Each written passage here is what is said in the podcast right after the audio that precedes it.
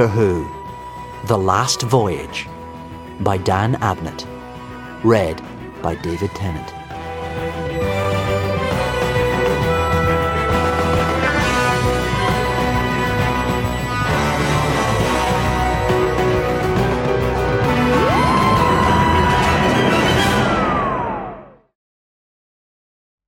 A pink glow was flickering around the edges of the mirrored windows. Apart from that, there was absolutely no sense of them being in motion.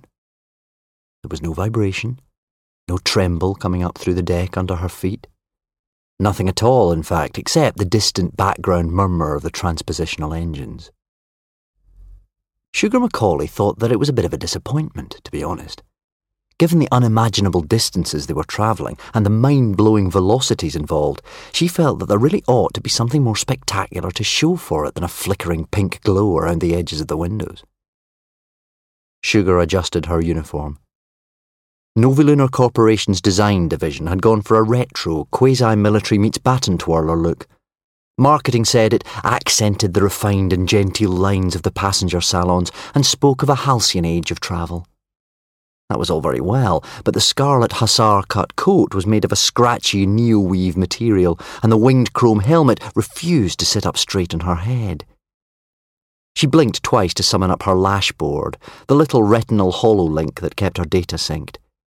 She checked the time on her body clock display. They had been in transit for almost an hour, which meant the trip was just about 2/3 done. Sugar blinked her lash board away again and surveyed the executive class salon of the ship. No, not a ship, Sugar, not a ship. An interstitial transposition vehicle. Get it right, she told herself. Novi Luna was very hot on product identity. This wasn't just a ship. This was a staggering revolution in interstellar transit. All of the transfer clients seemed content. There were 79 of them in the executive salon and another 740 in the main salon a deck below. On the executive level, the clients were sitting in luxurious booths and nests of chairs, each seating zone screened by audio and visual discretion fields. Sugar could see mouths talking, laughing and chattering, but no sound drifted back to her. With professional diligence, she studied each client group in turn to see which of them needed her attention. Not the Dowager Colette with her awful yapping luck dogs. Not the data mogul with a dozen identical clone assistants. Not the famous virtual dancer sipping her detoxed cocktail. Not the honeymooners who only had eyes for each other. They were all lottery winners, every one of them, just like Sugar and the rest of the crew. The only person on board the vessel who wasn't there by chance was Joseph Stearns Cluxton. From where she was standing in the service alcove of the executive salon, Sugar could see Joseph Stearns Cluxton perfectly well.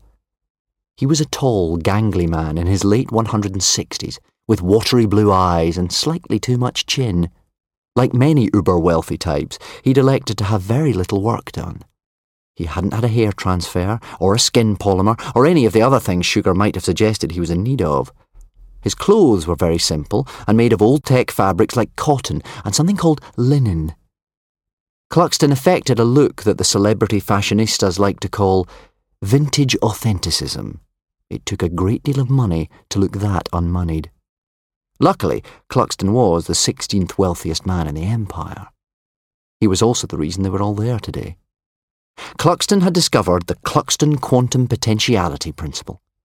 Cluxton had designed the E-Slam transpositional engines that were, at that very moment, slicing them through interstitial reality. It wouldn't be long before Cluxton became the wealthiest man in the Empire, full stop. Sugar wondered what Eternity would be like when they got there. She hoped it would be nice. Apparently there was going to be a huge turnout to greet them. Eternity had declared arrival day a public holiday, and the entire population was expected to converge on the terminal.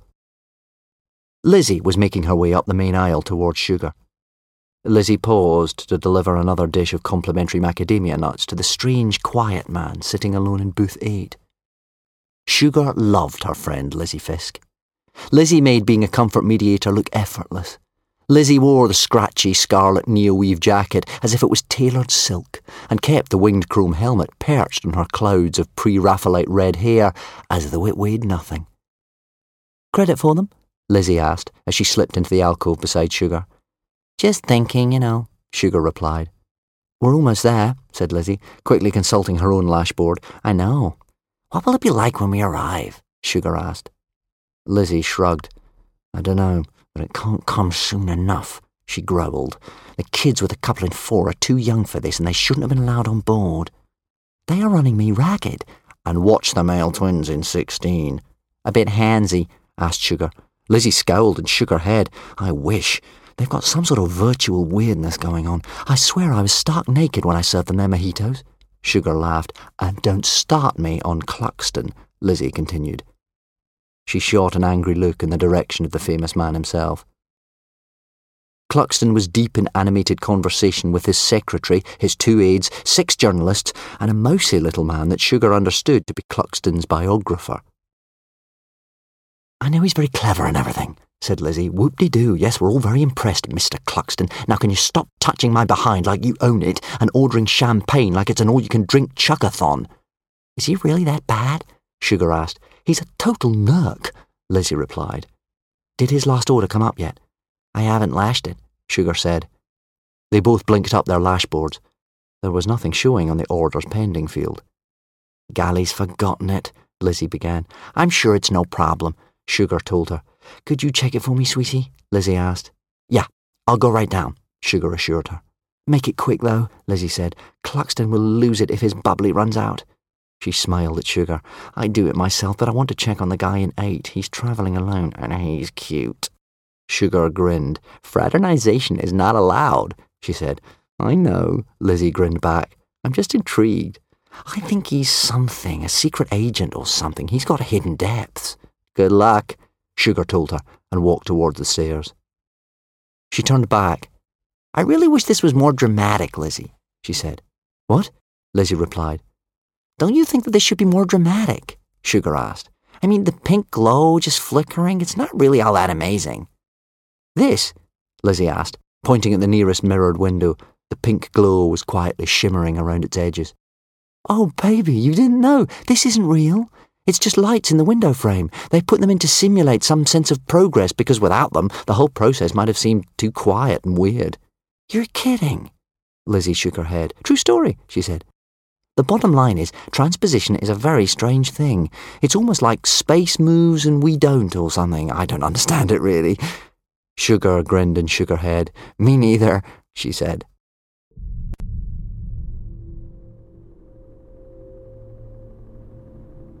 Sugar went down the companionway into the interdeck service area.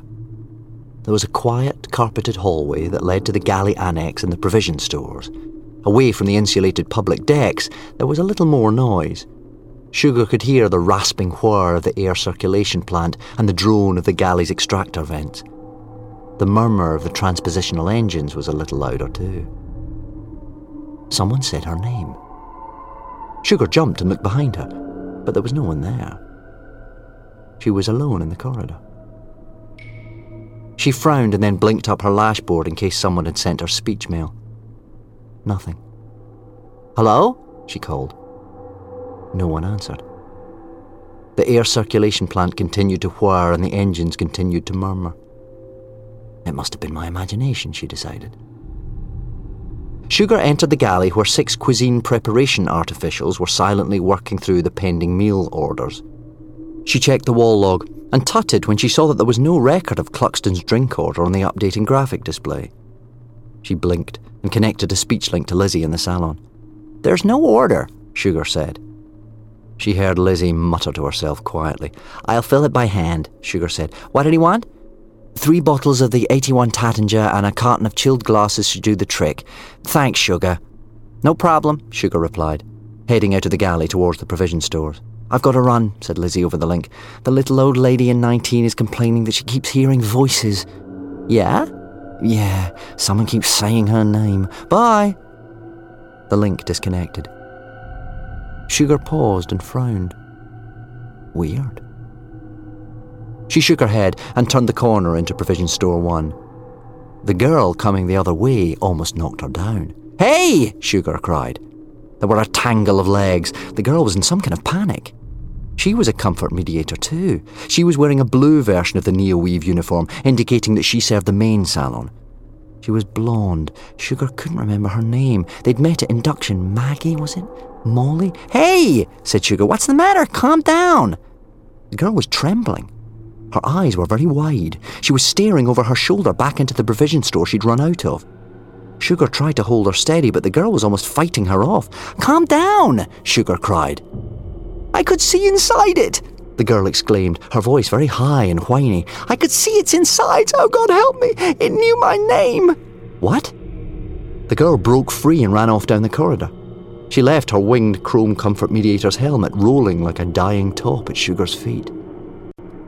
Sugar watched it rotate to a halt. She thought about picking it up. She thought about going after the girl. She thought about going into the provision store. None of the ideas appealed very much. Sugar had the creeps all of a sudden. What had the girl, Maggie, Molly, been gabbling about? See inside what?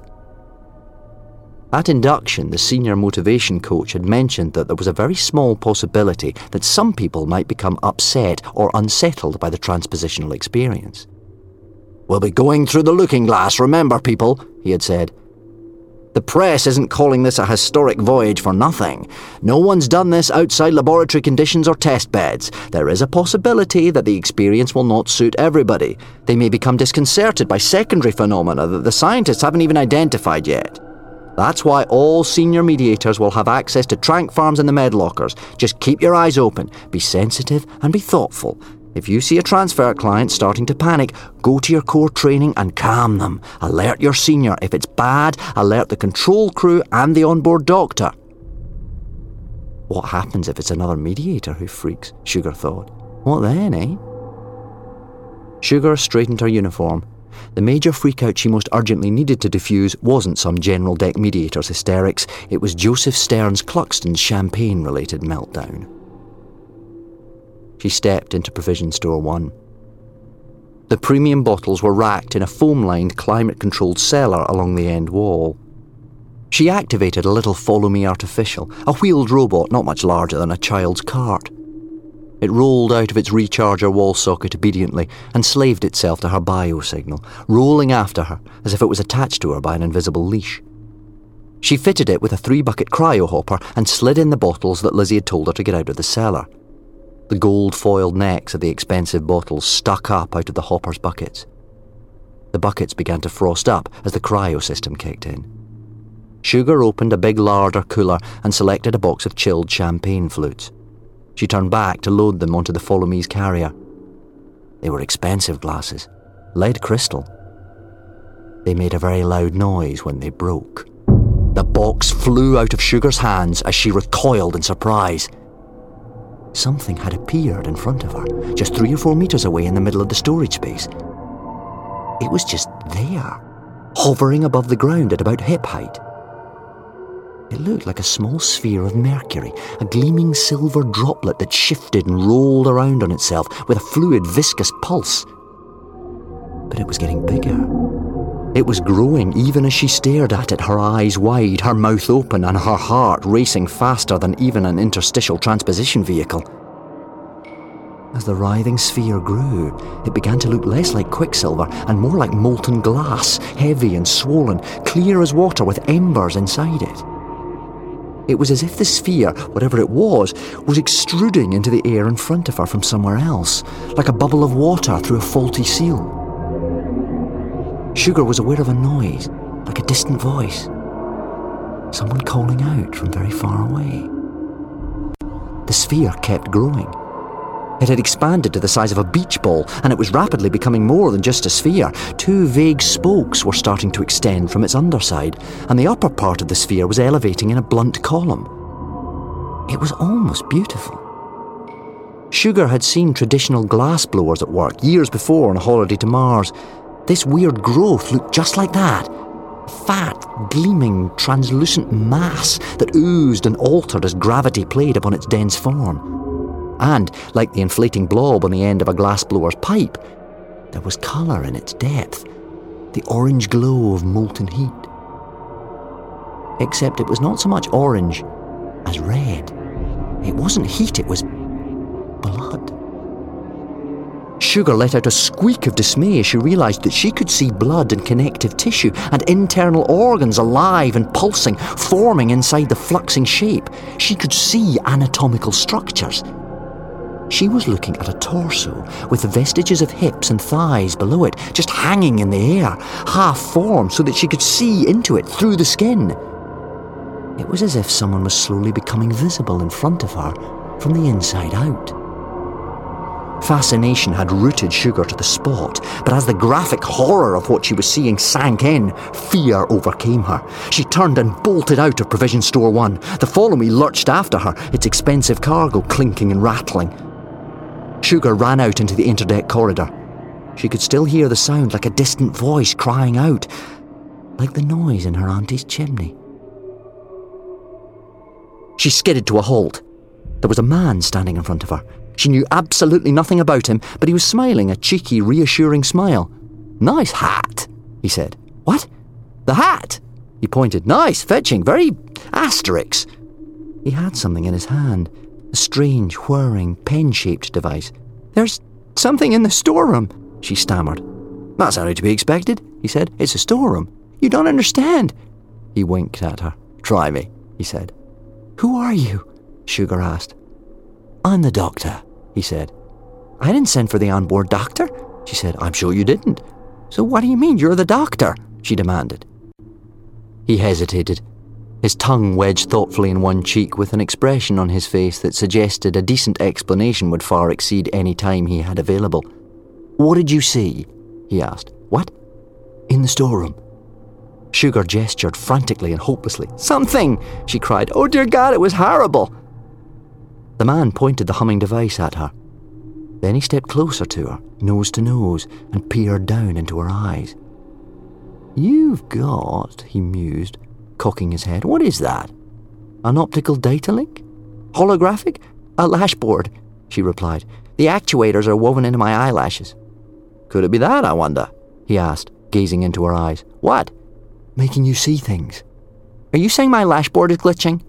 "I'm just saying that it could be interference. What you saw might have been a random imaging artifact." What? "Your lashboard could be glitching," he said. The man, the doctor, looked up at the ceiling suddenly. "What's your name?" he asked. "Sugar MacAuley," said Sugar. "Could you do me a favour, Sugar MacAuley?" he asked. "Could you hold on tight?" "To what?" she asked, really scared now. "To anything that seems reasonably solid and dependable," he replied. She grabbed his arm. "Okay," he said. A second later, the shockwave hit them. There was a bang and a terrible jolt and a furious sound of metal shredding in darkness. Sugar was thrown forwards. Someone said her name. There was a vicious flash of light as if all the lightning in the universe had just been squeezed through a tiny slit. For a moment, a minuscule moment, the ceiling was the floor and the floor was the ceiling. A pink glow flickered around the edges of her vision. "Oh my God!" exclaimed Sugar MacAuley. She heard a gunshot, and then another, and then another. The three bottles of expensive champagne in the Follow Me's buckets had blown their corks. Pale foam was jetting from the foiled necks. Sugar got to her feet and straightened her winged helmet. "What just happened?" she asked. "Hard to say," replied the doctor. He was scanning his device up and down the wall. "Because I wouldn't understand?" she asked. "Because I'm not sure I understand," the doctor replied. "The ship just hit something." "It's not a ship," she said. "It's not?" Sugar shook her head. "It's an interstitial transposition vehicle." The doctor stared at her, his eyes narrowing. "Is it?" he asked. "Is it really?" Sugar nodded. "And what," he asked, "is this particular interstitial transposition vehicle doing today?" "It's on its maiden voyage," she said. "From Earth Moondocks to Terminal Station Eternity in the Lesser Magellanic Cloud." "Well, blimey," he said, frowning. "That's a very long journey by anybody's tape measure." Sugar nodded again. "It's the longest journey possible, from one end of the human empire to the other." She stopped speaking and looked at him. He appeared pensive and vaguely worried. "How can you not know that?" she asked. How can you even be aboard and not know that?" "Ah," he said, with an expression that once again seemed to regret that there simply wasn't enough time for a thorough and satisfying exploration of the topic. "I want to see your boarding card," said Sugar. What? I want to see your boarding card, she repeated. Oh, look, there's no need to, he began. Show me your boarding card. All right, said the doctor. He swept a leather wallet out of his pocket and flashed it at her. That's not a boarding card, Sugar told him. It isn't? No, it isn't anything, it's just blank paper, she said. The doctor looked at the wallet himself. It is, isn't it? He admitted. Oh, that's not good. That should never happen to psychic paper. What's psychic paper? Sugar asked. Shh, he replied. You hear that? She listened. She could hear the air circulator plant and the murmur of the transpositional engines. But the murmur was different somehow. It was ragged and more laboured, as if the engines were straining or struggling. The engines, she began. Not happy, he agreed. Because we hit something? Because the ship hit something, he said. Except it's not a ship, she said. Except for that, obviously, he agreed, nodding solemnly. Because as you pointed out, it's an interstitial transposition vehicle, not a ship. He looked up and around at the fabric of the corridor. It's an interstitial transposition vehicle on its maiden voyage through quantum space, he said, more to himself than to her. He seemed to be lost in thought for a moment. Are we going to be all right? Sugar asked. He blinked and looked at her. An enormous grin lit up his face. Us? All right? Oh, yes, no doubt about that, Sugar MacAuley. How can you be so sure? Because I'm always all right, he replied. She raised her eyebrows. Well, he corrected, almost always, and that's good enough, isn't it? We should check on the rest of the ship. I mean the interstitial transpositional vehicle. After a bump like that, there are bound to be grazed knees and spilled drinks and all kinds of stuff. He looked back at her. You are a flight attendant, aren't you? He asked, suddenly concerned. You didn't just put that on this morning for a bet. I'm an executive class comfort mediator, she said. His beaming grin returned. It was warm and delighted. Of course you are, he said. That is brilliant. Then he was off. Sugar straightened her winged helmet again and ran after him. With a wail of its miniature drivetrain, the Follow Me sped after her, champagne suds still drooling from the necks of the burst bottles like magma from volcanic cones. The doctor paused to look into the galley. She peered in behind him. The artificials had stopped working. They were all frozen at their workstations, their request reset monitor lights blinking. Some food and several utensils had fallen off the workstations onto the deck. Robots, said the doctor. Everything's automated, Sugar said, except as mediators. We're part of the luxury package. The personal touch, he said. She nodded. Because interstellar trips usually take so long, cabin service is always automated, he reasoned to himself. But this ship, this interstitial transpositional vehicle, covers the distance so fast you can actually afford to have at-seat service from real humans. It's like the halcyon age of travel, Sugar agreed, repeating something she'd read in a Novilunar brochure. I was so lucky to get this job. There were 8 million applicants, can you believe that? Sugar noticed the wall log and saw that its graphic display had gone dead. The words standby floated in the middle of the screen. She blinked up her lashboard and selected a speech link to Lizzie in the salon. It refused to connect. My lashboard's glitching, she said. You might be right. The robots are down too, the doctor said, nodding towards the galley's artificials. He went back out into the corridor. Sugar followed, and the Follow Me, clearly made of sterner stuff than the galley units, sped after her. The doctor took the stairs of the companionway two at a time, his hands sliding up the rails. He arrived on the executive salon deck. Oh, he said. Sugar was halfway up the companionway steps behind him. What? She asked. Oh, what? He turned to look back down at her, his face very serious. Promise me you won't get upset, he said. Upset? Yes, promise me. Upset about what? She asked. Just promise me, Sugar. She pushed past him, reached the top of the steps, and gazed out into the executive salon. There were drinks standing on tables, half-eaten bowls of macadamia nuts, and barely touched meals. But the executive salon was empty.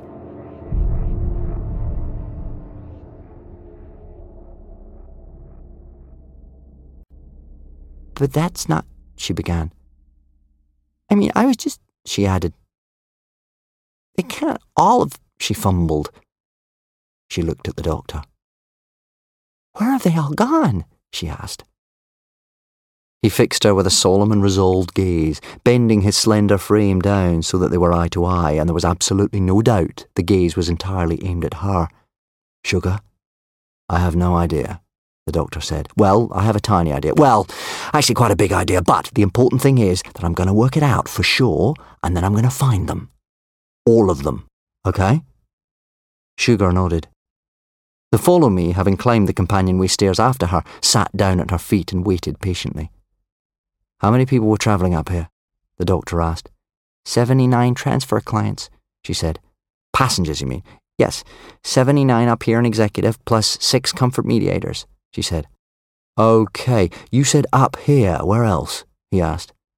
740 transfer clients down below in Maine, along with several dozen more mediators." The doctor sucked air thoughtfully through bared teeth. "They can't just have vanished, can they?" Sugar asked. "Well, apparently," he said. "The cosmos is a funny old place. Things appear and disappear all the time. You'd be amazed. One moment a thing's there, and then next it's not, and then pop, it's back again, and none the worse for wear." "Really?" "Oh, yes," he said. "It's nothing to be worried about. Take me. I'm always vanishing. It's difficult to stop me doing it, to be honest. Here one minute, gone the next, and it's never done me any harm." She stared at him, not sure what to say. He leaned forward and straightened her winged helmet. "That's a terrific hat," he said. The doctor turned and hurried back towards the companionway. "The main deck down here, is it?" he called over his shoulder. Sugar ran after him, caught up, and led him down through the interdeck area into the main salon below. It was an area considerably larger than the chic executive deck, and the seats, though upholstered in neo-leather and very luxurious, were packed much more closely together. Nevertheless, the main deck was as devoid of life as the executive salon. "Well, that sorted that out then," said the doctor. "What?" "You and me," he said. "We're the only people on this ship who haven't taken it upon themselves to up and vanish today." "Can you hear that noise?" she asked. "The engines, you mean? Yeah, they still don't sound happy, do they?" "No, the other noise. The far-away noise," she said. "Far away?" he asked. "Like voices calling out from a long way off. I don't know, like the noise in my auntie's chimney." "In your auntie's what?" the doctor asked. "Never mind, nothing, but can't you hear it?" He frowned. "Like distant voices crying out from a very long way away?" he asked. "Yes." "No, I can't," he said, "but that doesn't mean you can't. Auditory interstitial echoes could be part of this phenomenon. Whether you can hear them or not could depend on how neurotypical your mind is." "What are you saying exactly?" she asked. "I'm many things, Sugar MacAuley, but neurotypical has never been one of them. Let me know if it gets any louder, or if you can tell where it's coming from." "Okay," she said. The doctor tapped his lips with his index finger as he thought hard. "Now listen," he said, "I'm going to ask you a couple of important questions, and I don't want you to panic unnecessarily about the answers." "All right," she said. "How long is this flight scheduled to last?" 94 minutes, she replied. She blinked up her lashboard. "And we're right on timetable, ETA 11 minutes and 15 seconds. "Which answers my second question, thank you," he said. "Now, my third, is this ship's flight deck crewed or automated?" "Well, it's crewed," Sugar replied. "Captain Kamal Gupta and his executive cooperators are..." Her voice tailed off. "Oh my God," she cried. "If everyone's vanished, who's flying this thing?" They ran down the narrow throat of a corridor that connected the forward service alcove to the flight deck. The Follow Me zipped along behind them. "We're going to crash," Sugar cried. "No, we're not," the doctor replied. "Yes, we are," Sugar cried. "Oh, dear God, if everyone has vanished, then the crew has vanished too. We'll crash land." "We really, really won't," the doctor insisted. "Why not?" They had reached the sealed hatch that connected the flight deck to the main areas of the vehicle. "Well," said the doctor, "for a start, we're not moving, so we can't crash. We're effecting an interstitial transposition because, as you so accurately advised me, this is an interstitial transposition vehicle. Our own quantum location is anchored. It's the rest of space-time that's whizzing around. Secondly, we're not likely to crash. You said we were heading to somewhere called Eternity." Sugar nodded. "Terminal station on Eternity. It's the furthest most Empire colony world, right out in the Lesser Magellanic Cloud." "Okay, we're not going to crash land on Eternity." "We're not?" she asked. The doctor shook his head. "No. In fact, the problem is more that we're not going to crash or land on anything.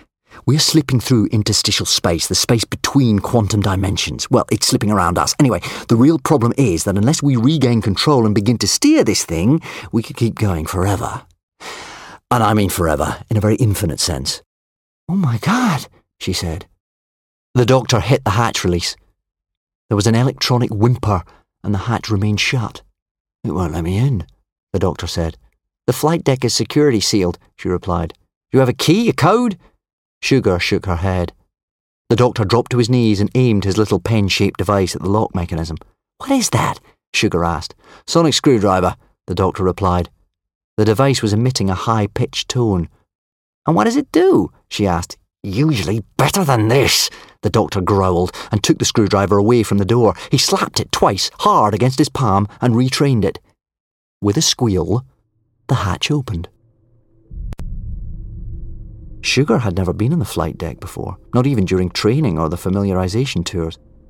It was a sleek place that looked as important as it was.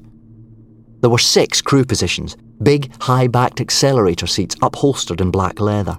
2 faced forward, the others were arranged around the sides of the cabin.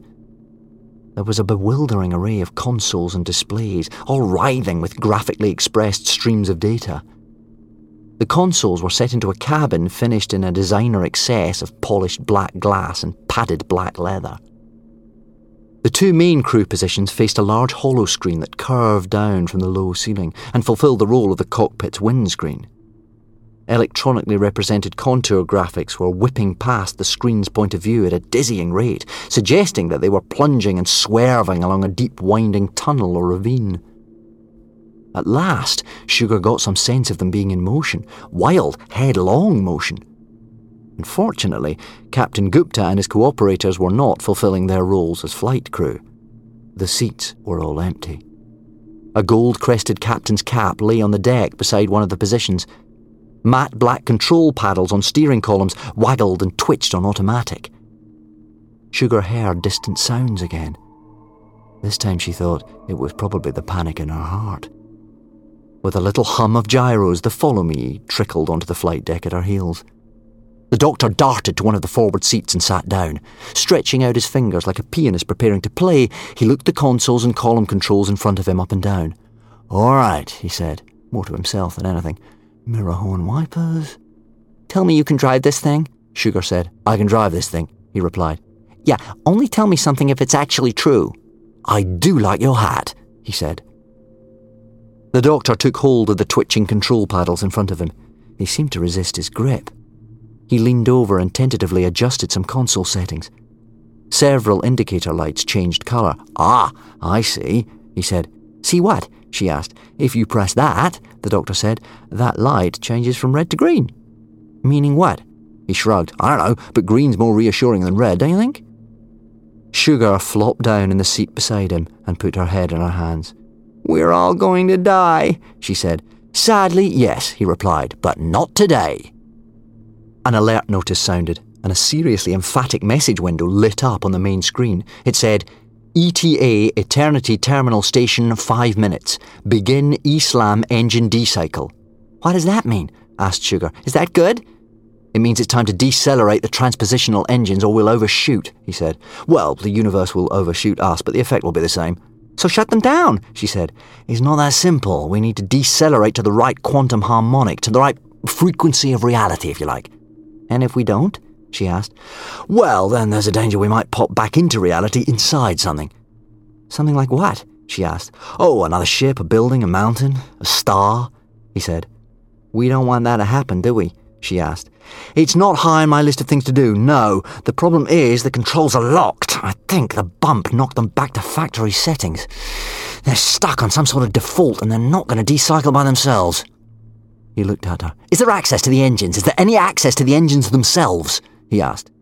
She shook her head. "The engine chambers are sealed. It's a security thing. Novi Luna didn't want anybody stealing the design secrets," she said. The doctor beat his fingertips against his lips furiously. "So there's not enough time. There's not enough time to rig the engines or redo the calculations, and we can't overshoot and we mustn't shut down or splat," she said. "So we'll have to improvise," he said. "We'll have to be clever. Let's be breathtakingly clever, shall we, Sugar MacAuley?" "Okay," she said. The doctor leapt up and crossed to one of the crew positions on the left-hand side of the flight deck. "Engineering," he said. He punched some keys and called up the hollow projection of a flow diagram. His fingers began to move faster and faster across the engineer's keypad. Complex algorithms started to superimpose themselves across the diagram. "Basically, we've got to put our foot on the clutch," he said as he typed. "The what? I don't know what that is. What does it look like?" asked Sugar. "Don't worry, I didn't mean it literally," said the doctor. "A clutch is an old-fashioned mechanical device, long before your time. You used to find them in old motor vehicles. Basically, when you put your foot on the clutch, it disengaged the drivetrain linking the engine to the wheels. The engines would still be running, but the power wouldn't be reaching the wheels. See? "We don't even have any wheels," said Sugar. No, we don't. We have interstitial field generation pods. 8 of them, it looks like. They take quantum power from the engines and use it to manipulate reality, sliding it around us. But, he added, for the purposes of right now, think of them as wheels. You know that button I pressed that made the red light go green? "This one?" she called back. "That's it," he said. "Get ready to press it again when I tell you." "When will that be?" she asked. "Now," he said. Sugar pressed the button. The light went red. There was no lurch, or bump, or jolt, or protesting shriek of shredding hull metal. "Nothing happened," she said. The doctor smiled. "Yes, and it's still not happening," he said. He pointed up at the main holoscreen. The contoured graphic on display had stopped rushing past them like a tunnel or a canyon. It had frozen, with just the faintest sense of them drifting about on the spot. "The quantum engines are still running," said the doctor. "So we haven't made an unscheduled and messy reintegration with reality, but the power's not reaching the manipulator, so we've effectively stopped the universe from moving around us. We're coasting. We're floating. We're on pause." "How long can we stay like this?" asked Sugar. "As long as the engines keep running," said the doctor. "Which is a while yet, long enough for me to do some serious remedial work and bring this ship in for a safe landing." He grinned and got to his feet. "So, allons-y, let's crack open these famous engines and take a proper look at them."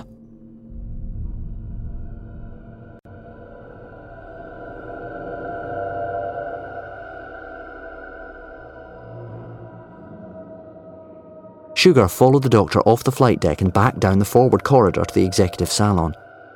The follow me followed her. Pink light continued to flicker around the windows. In the main aisle, she saw a winged chrome hat lying on the carpet. She picked it up and fought back tears that seemed to ambush her from nowhere. "This was Lizzie's," she said. "She had a good taste in hats too," the doctor replied. "Will I ever see her again?" Sugar asked him. "Oh, absolutely," he replied. "I absolutely guarantee it." Suddenly, he clutched her wrist.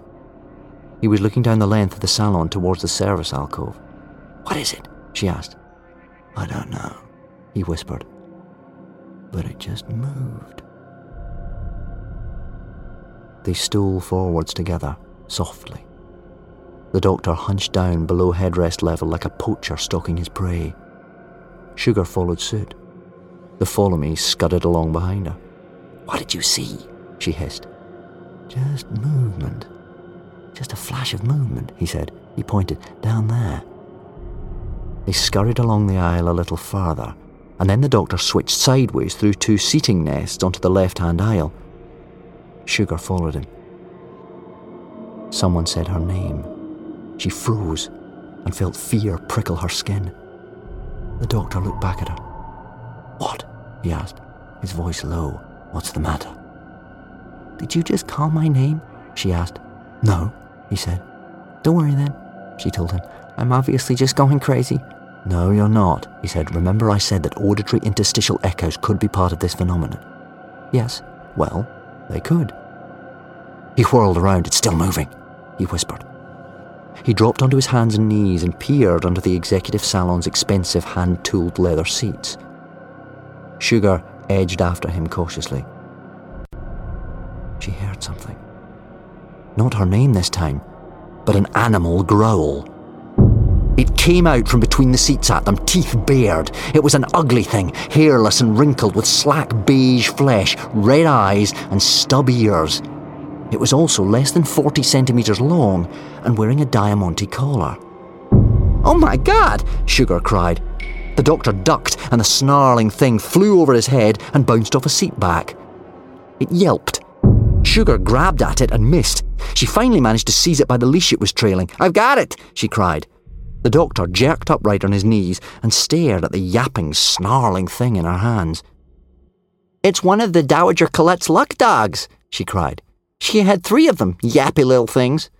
"This Dowager, she was one of the passengers. She was an executive transfer client in 31 over there," Sugar said, pointing. "Mega rich. There was a rumor that she'd actually bought her way on board and not done the lottery like everyone else."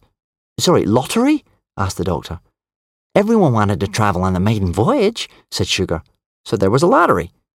She held the little animal up by its armpits and looked into its yapping face. "I am also pleased to see you," she told it. "It certainly presents a question," said the doctor. "Has it been hiding here all the time, or did it vanish and come back?" Sugar put the luck dog down on the seat cushion. She hadn't thought about it that way. If the Dowager's dog had vanished and reappeared, she felt sort of funny touching it or holding it, as it might contaminate her with the residue of whatever had made it vanish. The luck dog looked up at her and yapped in protest. "When you said vanish, what exactly did you mean?" asked the man standing behind them. Sugar and the doctor both turned to face him in surprise. The luck dog yapped wildly. Sugar recognized the man immediately. It was the strange, quiet man who'd been travelling alone in Booth 8, Zone 8, the one Lizzie had thought was cute, the one she joked was a secret agent or something. He was quite cute, now Sugar looked at him. He was a compact, well-proportioned man, with short salt-and-pepper hair. He was wearing a simple slate-grey suit, and his eyes had a slightly wicked, mischievous twinkle in them. "I said," he repeated, "you said vanish, and I wonder what you meant by it." "Oh, well," the doctor began. He stopped. "Sorry," he said. "Where did you come from?" The man in the grey suit gestured over his shoulder with his thumb. "Booth 8, I think it is, just over there. There was a bump, and then everybody vanished. Except you pair," he added. "And that guy over there." He pointed. In the seating nest that Joseph Stearns Cluxton and his boisterous party had been occupying, a mousy little man was getting up from the floor. He was blinking and steadying himself on the armrests as if he'd been sleeping off a terrible hangover under the seats. It was the man that Sugar had been told was Cluxton's official biographer. "Sugar?" said the doctor gently, nodding at the waking man. "Why don't you go and mediate his comfort?" Sugar nodded and hurried over to Cluxton's seating area. The follow me and the luck dog trotted after her. She spoke to the mousy little man and helped him to a seat. He looked bewildered. The doctor turned back to the man in the grey suit. "Sorry," he said. Sorry, where were we? Oh, yes, I'm the doctor." He held out his hand. "Reston," replied the man in the grey suit, shaking it. "Oh," said the doctor. "Mister? Captain? The Right Honourable? His Holiness?" "Well, mister, I suppose," the man said. The doctor nodded. "Mr. Reston, we've got a bit of a situation," he said, "in that 90+% of the ship's passengers seem to have disappeared." asked Reston. "That would be a large part of it," the doctor agreed. "Disappeared where?" asked Reston. "And that would be most of the rest of it," said the doctor. They walked over to where Sugar was sitting with the mousy little man. The man was sipping a glass of water that Sugar had poured for him. He looked properly befuddled. "This is Mr. Lars Bortnick," Sugar told them. "He's Mr. Cluxton's official biographer." Bortnick looked up at the doctor and Reston. "Where is Mr. Cluxton?" he asked. "I'm supposed to shadow him at all times."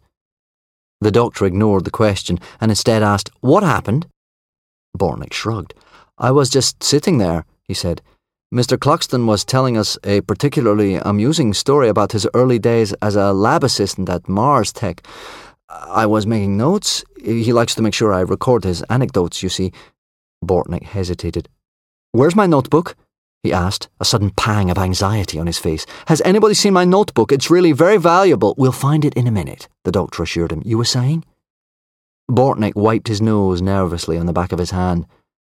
"Mr. Cluxton was telling the story, and then there was a tremendous bump and a bright flash, and then I was on the floor." "Is that all you remember?" asked Reston. "Yes," Bortnick nodded. No, there is something else. Between the bright flash and me finding myself on the floor, I distinctly remember that someone called my name." Sugar glanced at the doctor in concern. "Oh my God," said Bortnick. "There hasn't been some kind of accident, has there? How long was it?" the doctor asked, squatting in front of Bortnick so that he could look him in the eyes. "How long?" Bortnick echoed. "Between the bump and the flash and you finding yourself on the floor, how long would you say?" "Well, a second, 5 seconds, no real time at all." The doctor rose. He rubbed his hands together thoughtfully and looked around. "They've come back," he said to himself quietly. An anguished cry tore the air and made them jump. The cry had come from the seat nests at the far end of the salon. The doctor started running in that direction, and Sugar and Reston followed him. The follow me whirred off in Sugar's wake, and the luck dog, barking and snapping, chased after it, with its leash trailing. Bortnick rose from his seat as if to go with them, and then flopped back down with a miserable groan. A young woman was sitting in one of the salon end nests. She'd been hidden from them by the high seat backs. She was sobbing and shaking. "Oh, now, don't cry," the doctor told her as he skidded up beside her. "Everything's really all right, honest." "Where's Adam?" she sobbed. "Where is he? He was right here, and then he wasn't." "We'll find him," the doctor told her. "What's your name?" "Adam and Jay Sylvian," said Sugar, "travelling together, honeymoon couple." "What's happening?" the girl cried, tears streaming down her cheeks. "Where's Adam? Where's everyone? Oh, God, this was supposed to be the trip of a lifetime." "It really, really will be," said the doctor. He looked around at Reston. "Mr. Reston, you look like a reliable, dependable sort of person to me." "And?" asked Reston. "Perhaps you'd sit with Jay here for a moment while she calms herself down." "Why? Where are you going?" asked Reston as he sat down beside the upset girl. "Sugar and I are going to check the main salon," said the doctor. "They've come back," the doctor told Sugar quietly as they hurried towards the companionway. "What?" "They must have vanished and come back again," he explained. "We could have missed one person, but not three, and a dog, so some of the people who vanished have returned." "Are you sure?" she asked. "Pretty sure. Think about what Mr. Bortnick told us. He felt the bump and saw the flash just like we did, but to him it was only a few seconds later that he saw us." "He might have been unconscious," she suggested. "He might have been. But he did hear someone calling his name," she said. "He did," the doctor agreed. They were coming down the steps into the main salon. "Doctor," said Sugar, "I can hear voices." They stepped out into the main salon. A crowd of more than 20 people had congregated in the main aisle, and they were milling in anxious debate. As soon as they caught sight of Sugar and the doctor, they mobbed towards them. "Steady now, steady!" the doctor cried, flapping his arms to try to calm their rapid-fire questions. Leading the group was the young comfort mediator in the blue uniform who had bumped into Sugar outside the provision store. "Oh, I'm so glad to see you," she exclaimed and hugged Sugar tightly. "We were about to come up to executive to see if there was anybody there. What's happening?" Sugar gently disengaged herself from the hug and looked to the doctor. "Who's this, then?" asked the doctor. "Millie," the girl in blue announced, and embraced the doctor as well. "Okay, hugging," said the doctor. "Millie," thought Sugar, "not Molly, but I was pretty close." "What is happening?" demanded one of the group members, a red-faced, middle-aged man. "Well, we're working on that," said the doctor. "Are you in charge?" the man pressed.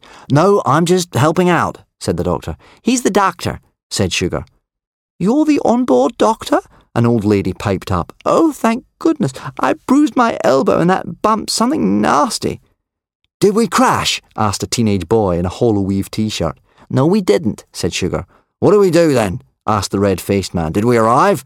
"No, we didn't do that either," said Sugar. "Where did everybody else go?" asked another man, and several voices joined in support of the question. "Why do I keep hearing someone saying my name?" asked the teenage boy. The doctor looked at him. "What is your name?" he asked. "Lincoln Tang," the boy replied. His shirt's holoprint showed a 3D shot of Sky hockey players in action, and then shifted into the numbered vest of his favourite player. "Hello, Lincoln," said the doctor. "And what's your name?" he asked, turning to look at the red-faced man. "Charles Anders," the man replied. "And yours?" the doctor asked the old lady. "Monica Westlake," she replied. "My elbow's very sore." "And you're all passengers, transfer clients, except you, Millie." Millie nodded. The doctor continued to go around the group asking names.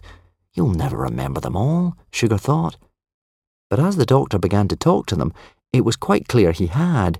He used their names and answered their questions in gently deflecting ways to calm them down. Even Anders, the belligerent red-faced man, seemed to relax a little. "Let's get everyone upstairs," the doctor said to Sugar and Millie. "Into executive?" asked one of the passengers excitedly. "Into executive, Joyce," the doctor said to her. "That'll be nice, won't it?" "Millie and I can get some snacks and drinks organised," said Sugar. "That'd be a good idea," said the doctor. "In the meantime, I'm going to take a look at these engines."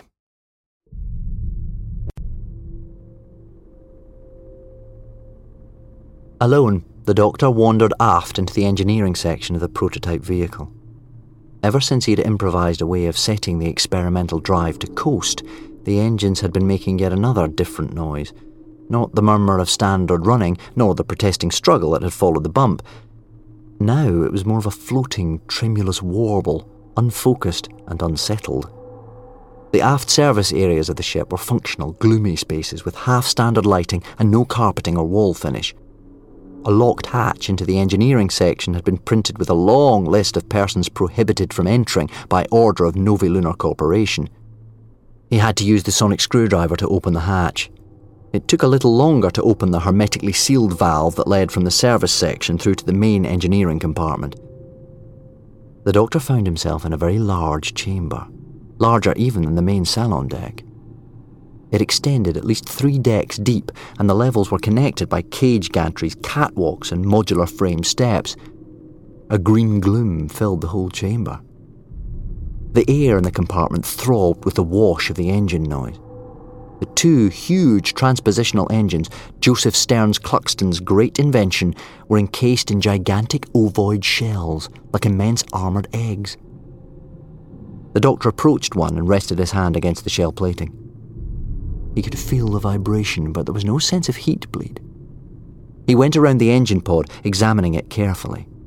It was clear that the armoured shell, rather than encasing the engine, was only there to keep prying eyes and industrial spies away. The casing was plastered with warning notices and injunctions to anyone without the appropriate security clearance to stay away. There weren't even any monitor stations or diagnostic consoles through which you could study the engine's operation. The whole of engineering was automated. Dormant artificials lurked in the shadows. These were humanoid models, like the units that worked in the galley. The doctor pottered about for a few minutes, double-checking that he hadn't missed any inspection ports or similar access points to the engine cases. He hummed an aimless, reassuring refrain that he belatedly realised began to echo the tuneless melody of the engine's plaintive murmur. Odd, he thought. He went back to the artificials and approached the nearest one, which was standing in its recharging wall bracket. By this period in the history of the human race, robotic technologies had reached a sophisticated level. The artificial was functional and ergodynamic in appearance. It hadn't been constructed to resemble a human being. Its maker certainly hadn't intended anyone to mistake it for a person. It had simply been designed to mimic human physical actions to an extremely fine degree of motor skill, and thus replace the need for human technicians or workers. Built into the unit's chest was an advanced multitask scanning tool, and its hands were soft polymer pads containing powerful electromagnetic manipulators in place of digits. The doctor used a sonic screwdriver to remove the artificial's blank faceplate, a dome of pearlescent ceramic. He began to examine the exposed interior of pressed aluminium and solid-state circuits. Then he stood back for a moment, with his arms folded, and stared at the artificial thoughtfully. "Credit for them?" asked Sugar. The doctor looked around and then up. Sugar was standing on one of the catwalks overhead, looking down at him. "I thought I'd come and see how you were getting on," Sugar said, coming down the steps to join him. She looked around, taking in the spectacle of the compartment. "I've never been in here before," she said, impressed. "It's quite a place." "How are the passengers?" the doctor asked. "Everyone's pretty calm. They're all in shock a little bit, to tell the truth, and they want to know what's really going on and when we're going to land safely, but Millie and I acted all confident and reassuring and handed out the macadamias and the complimentary drinks and basically told them it was a temporary hiccup and normal service would be resumed soon." "Well done," said the doctor. "Oh, and I checked on the flight deck to see if any of the crew had come back as well." "That was very clever thinking," the doctor told her. She did a little mock curtsy. "Thank you." Sadly, none of them had. "Ah," said the doctor. "So, she asked. Will it?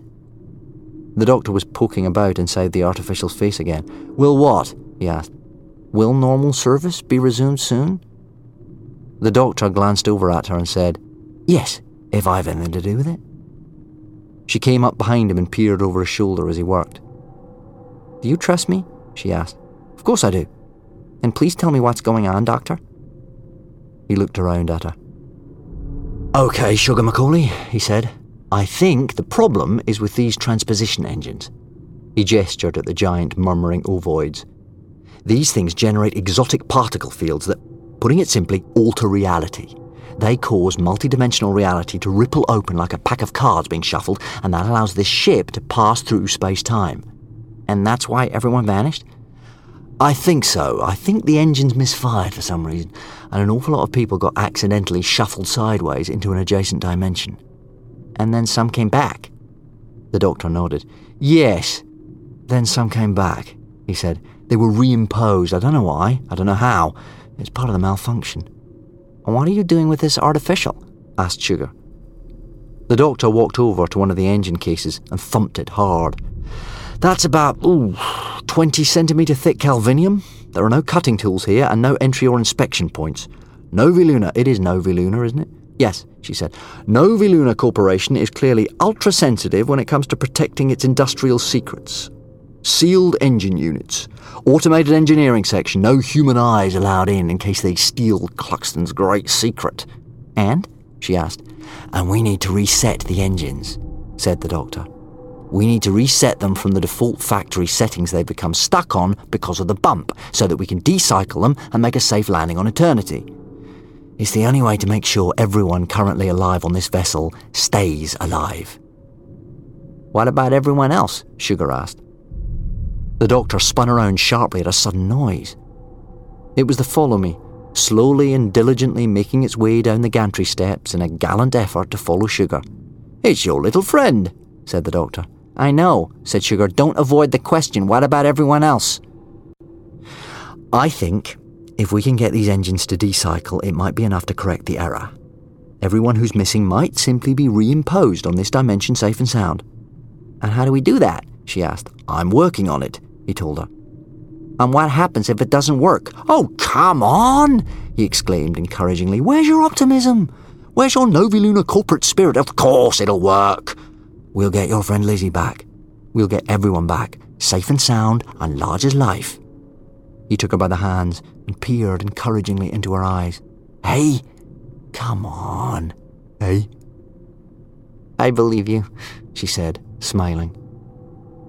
He had fallen silent. He was staring into her eyes, as if almost hypnotized. His hands clutched hers tightly. They were almost nose to nose. Doctor? She breathed. Doctor? That's it, he whispered. What? That's it, he exploded, hugging her tight and then doing a little victory dance. That's it, Sugar MacAuley, that's how we do it. Do what? She asked. Doctor? The answer was right there in your eyes. Well, your lashboard at least. Oh, that's brilliant.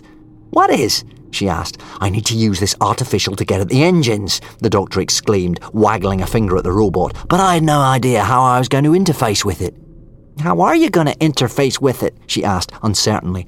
With your permission, he declared, I'll look through your eyes.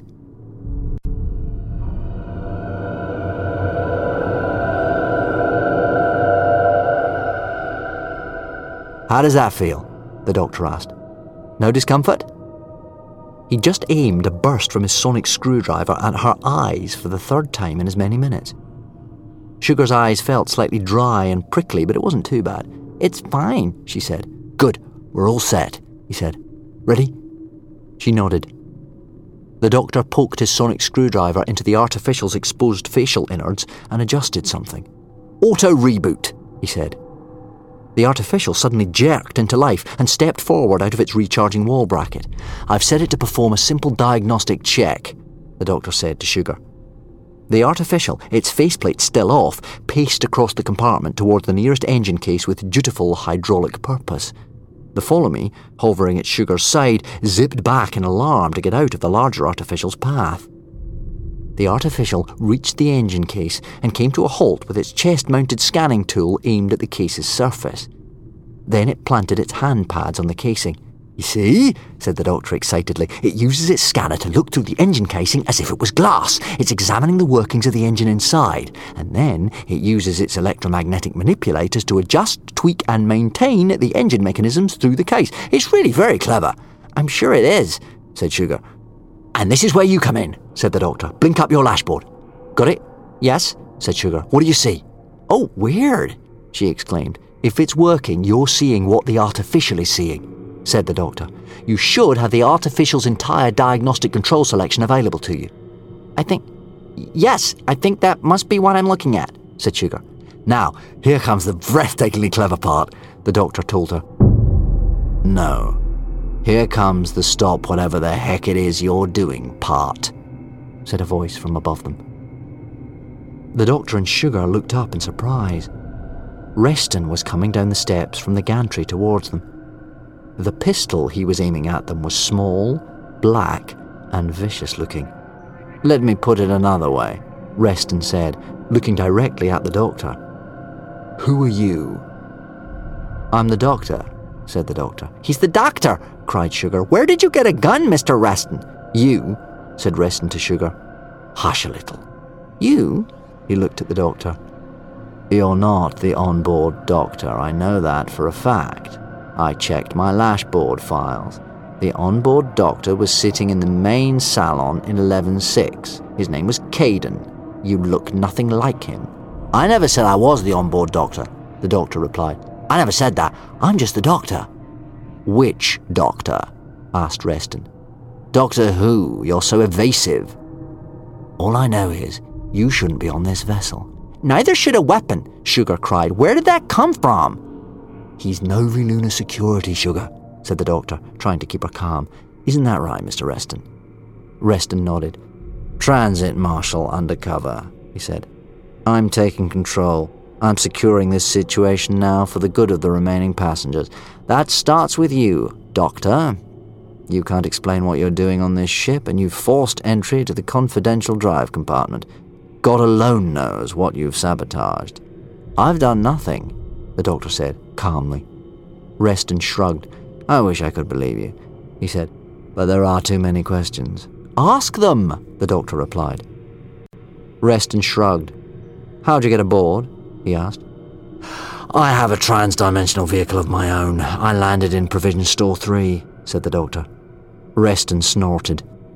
"Okay, already you're lying. These engines are bleeding-edge technology, my friend. No one else in the Empire has a trans-dimensional vehicle." "I never said I was from the Empire," said the doctor. That made Reston hesitate. "So what are you? An alien?" he asked. "A Time Lord," said the doctor. "A what? Is that like Santa Claus?" asked Reston. "Don't be silly," the doctor replied. "There is no Santa Claus. Well, there hasn't been one for about 7,000 years anyway." "You think this is funny now?" asked Reston. The doctor shook his head. "No, Mr. Reston, I think this is very serious," he said.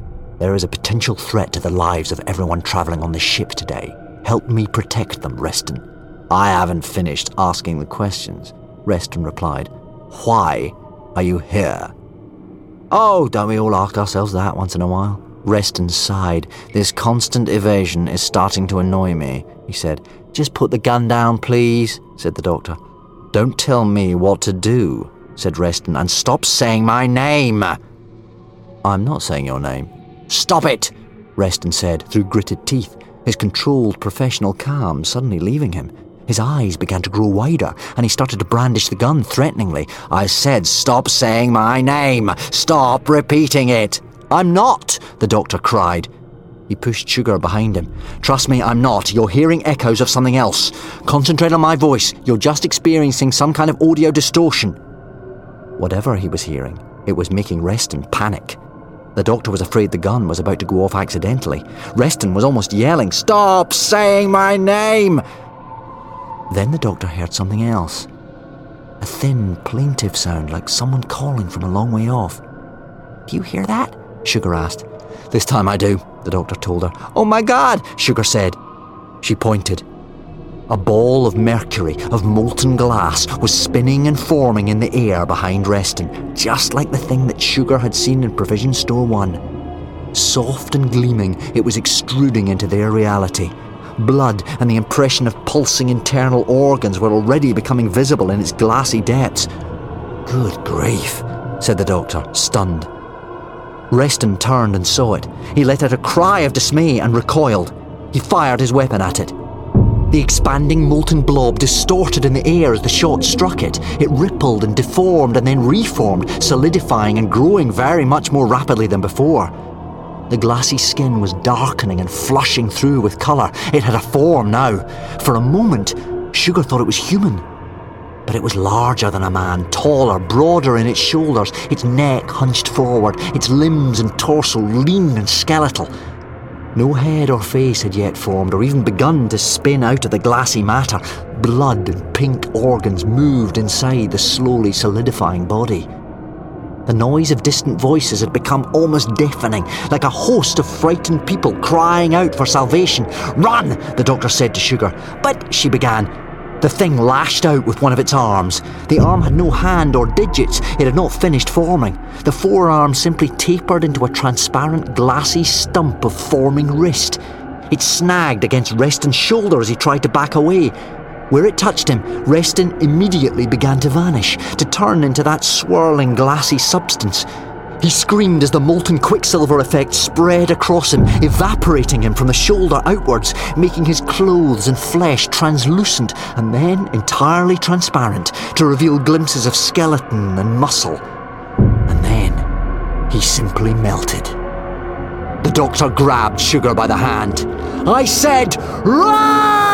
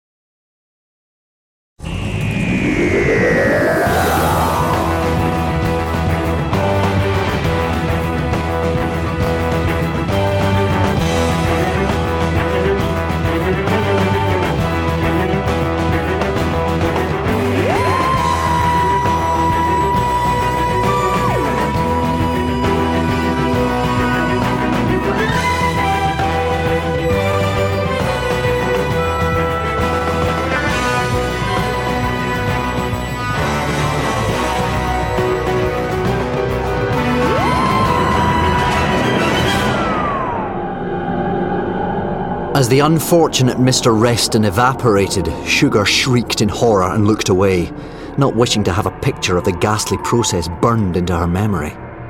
Then the Doctor had her by the hand. He was holding her tight, yelling at her to run.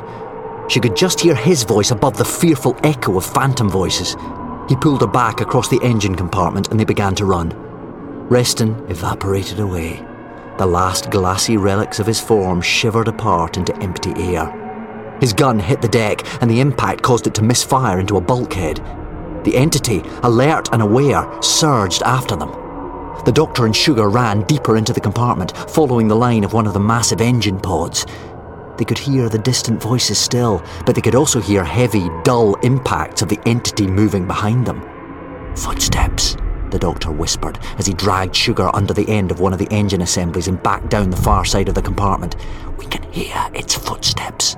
"So?" Sugar wailed. "That means it's solid," said the Doctor. "It's through. It's here."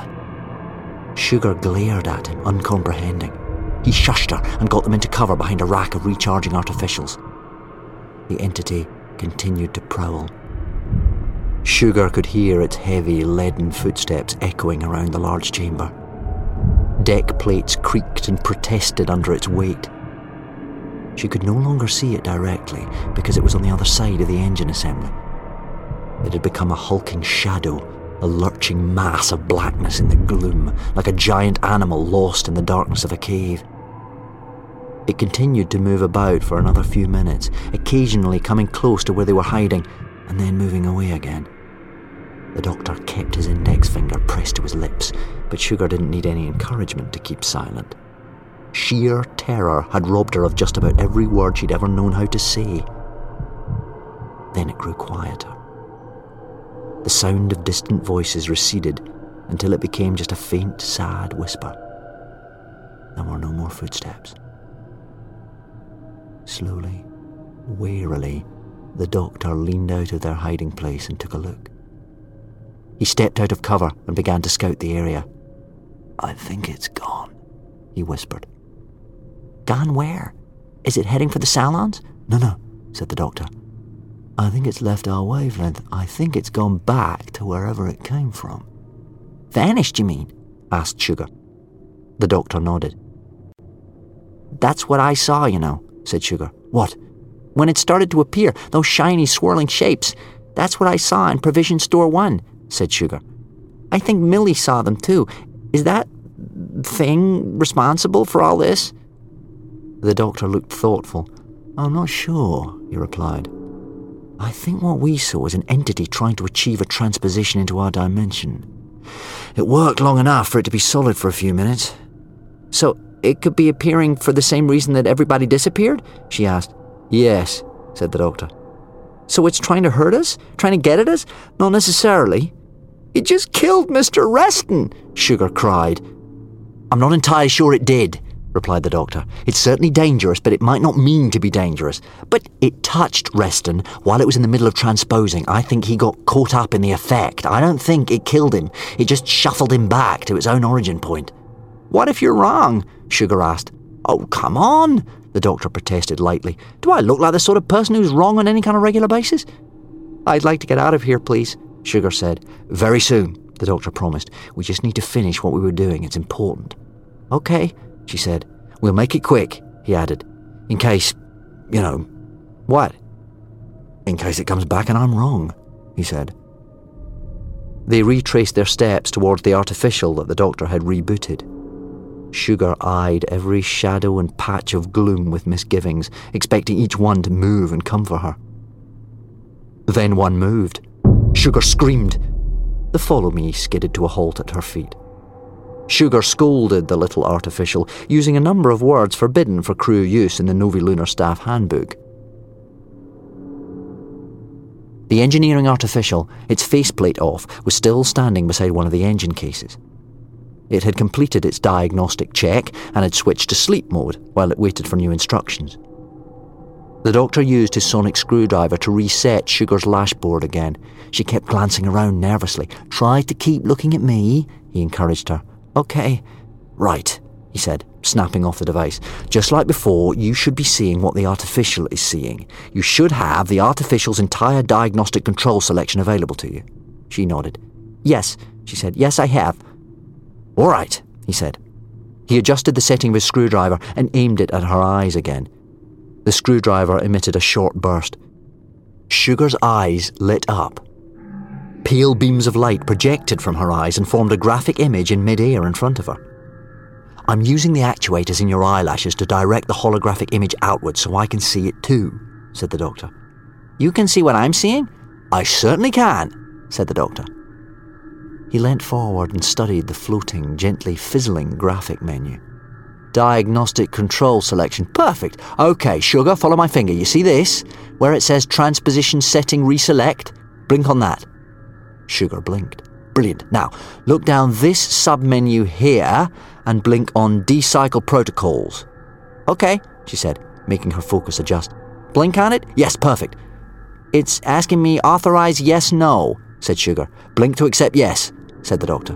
"Done. Now, focus right to bring up that menu there. Yes, good. Now, blink on enable standard engine decycle." "Done," she said. There was a subtle change in the sound of the engines on either side of them. The Doctor began to grin. He aimed his sonic screwdriver at Sugar and shut off the hologram projecting from her eyes. She blinked a couple more times, rubbed her eyes, and looked at him. "Did it work?" she asked. The engines can now be decycled safely from the flight deck, the Doctor grinned. We can bring this ship into land.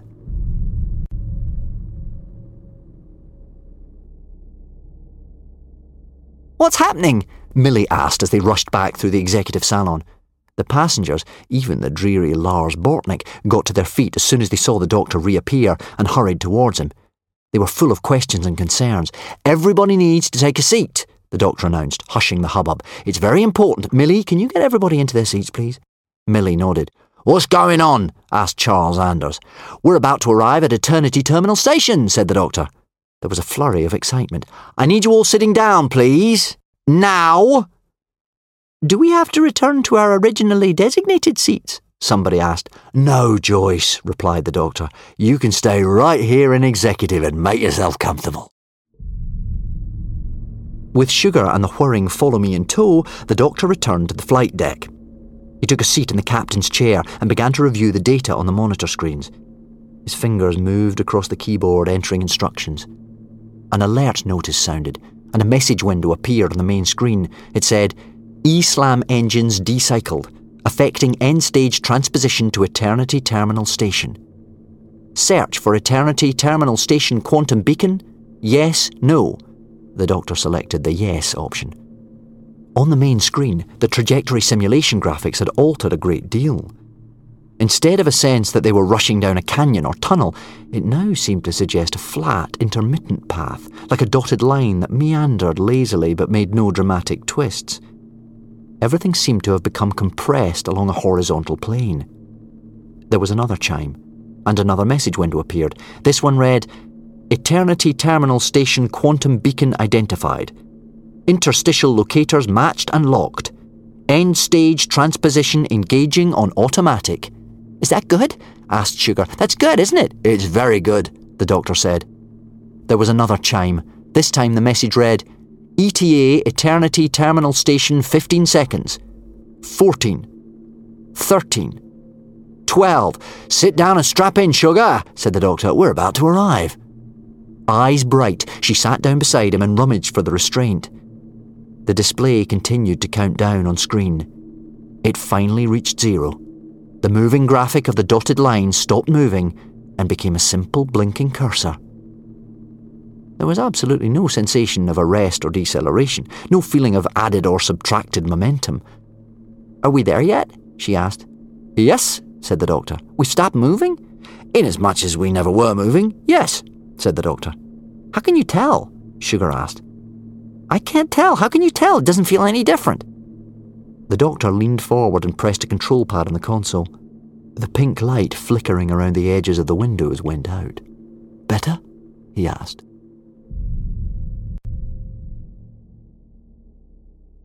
You see, I always thought, said Sugar, that there should have been much more going on. The Doctor nodded. He'd told Millie and the passengers to stay put and be patient just a little longer, while he and Sugar took the first look outside. The main hatch didn't seem to want to unlock. What do you mean? He asked, trying a screwdriver again. I don't know, she shrugged. Something dramatic. I mean, this trip is a pretty huge deal. There ought to be flashes and noises and hoopla, not a little pink flickery glow. He nodded. So you're saying there should have been, I don't know, deafening explosions of cosmic lightning, galaxies swirling past like blizzards, violent bucking turbulence and the scream of tortured gravity? At the very least, she agreed. Can I just ask, said the Doctor, all things being equal, wasn't this dramatic enough? The hatch suddenly shuddered and opened with a wet kiss of releasing hydraulics. Hooters sounded and amber hazard lights cycled and flashed. They felt the touch of cool air against their faces as the interstitial transposition vehicle stopped holding its breath and started to inhale the air outside. Side by side, they stepped through the heavy hatchway lock and out into the open, squinting into the bright daylight. There was a brisk breeze, and it carried with it a vague cocktail of industrial scents, concrete, plastic, exhaust fumes, tar.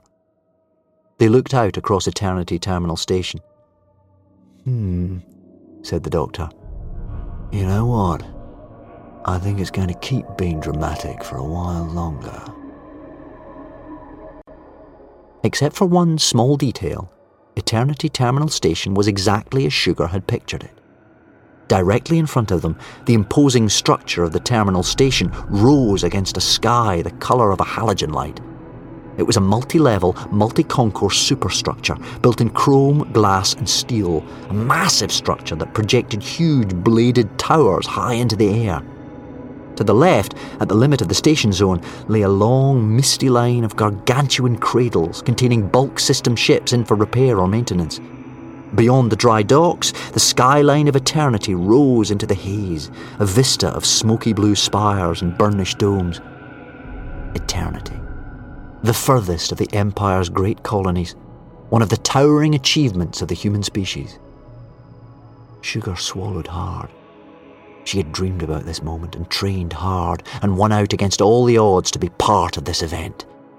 In the days and weeks running up to departure, she'd speculated wildly about what emotions she would register on arrival.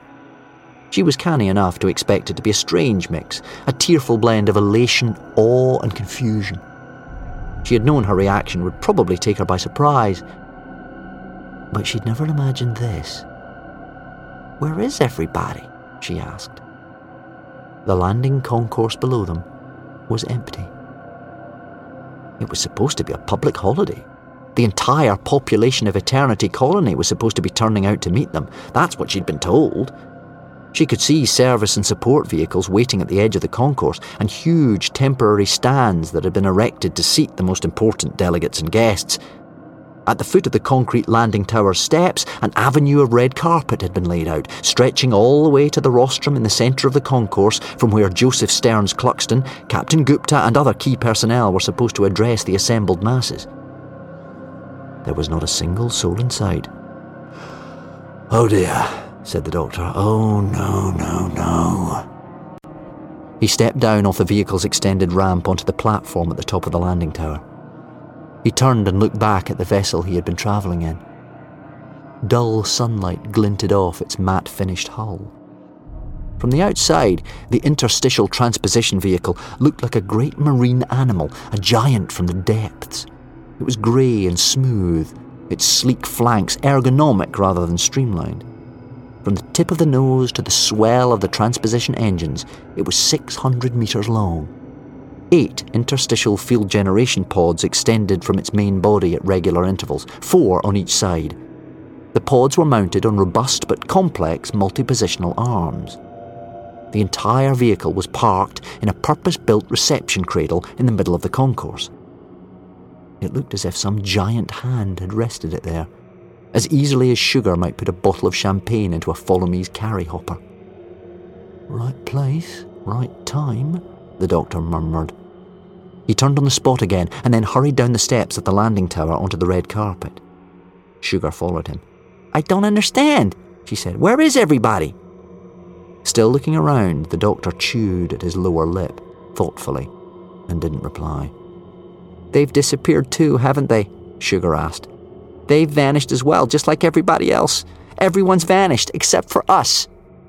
"Let's not be hasty," the doctor began. "Oh, just look," Sugar moaned, pointing at the rostrum and the seating stands. "They're supposed to be here. Crowds and crowds of them were supposed to be here, but they're not. So you tell me where they are if they haven't vanished."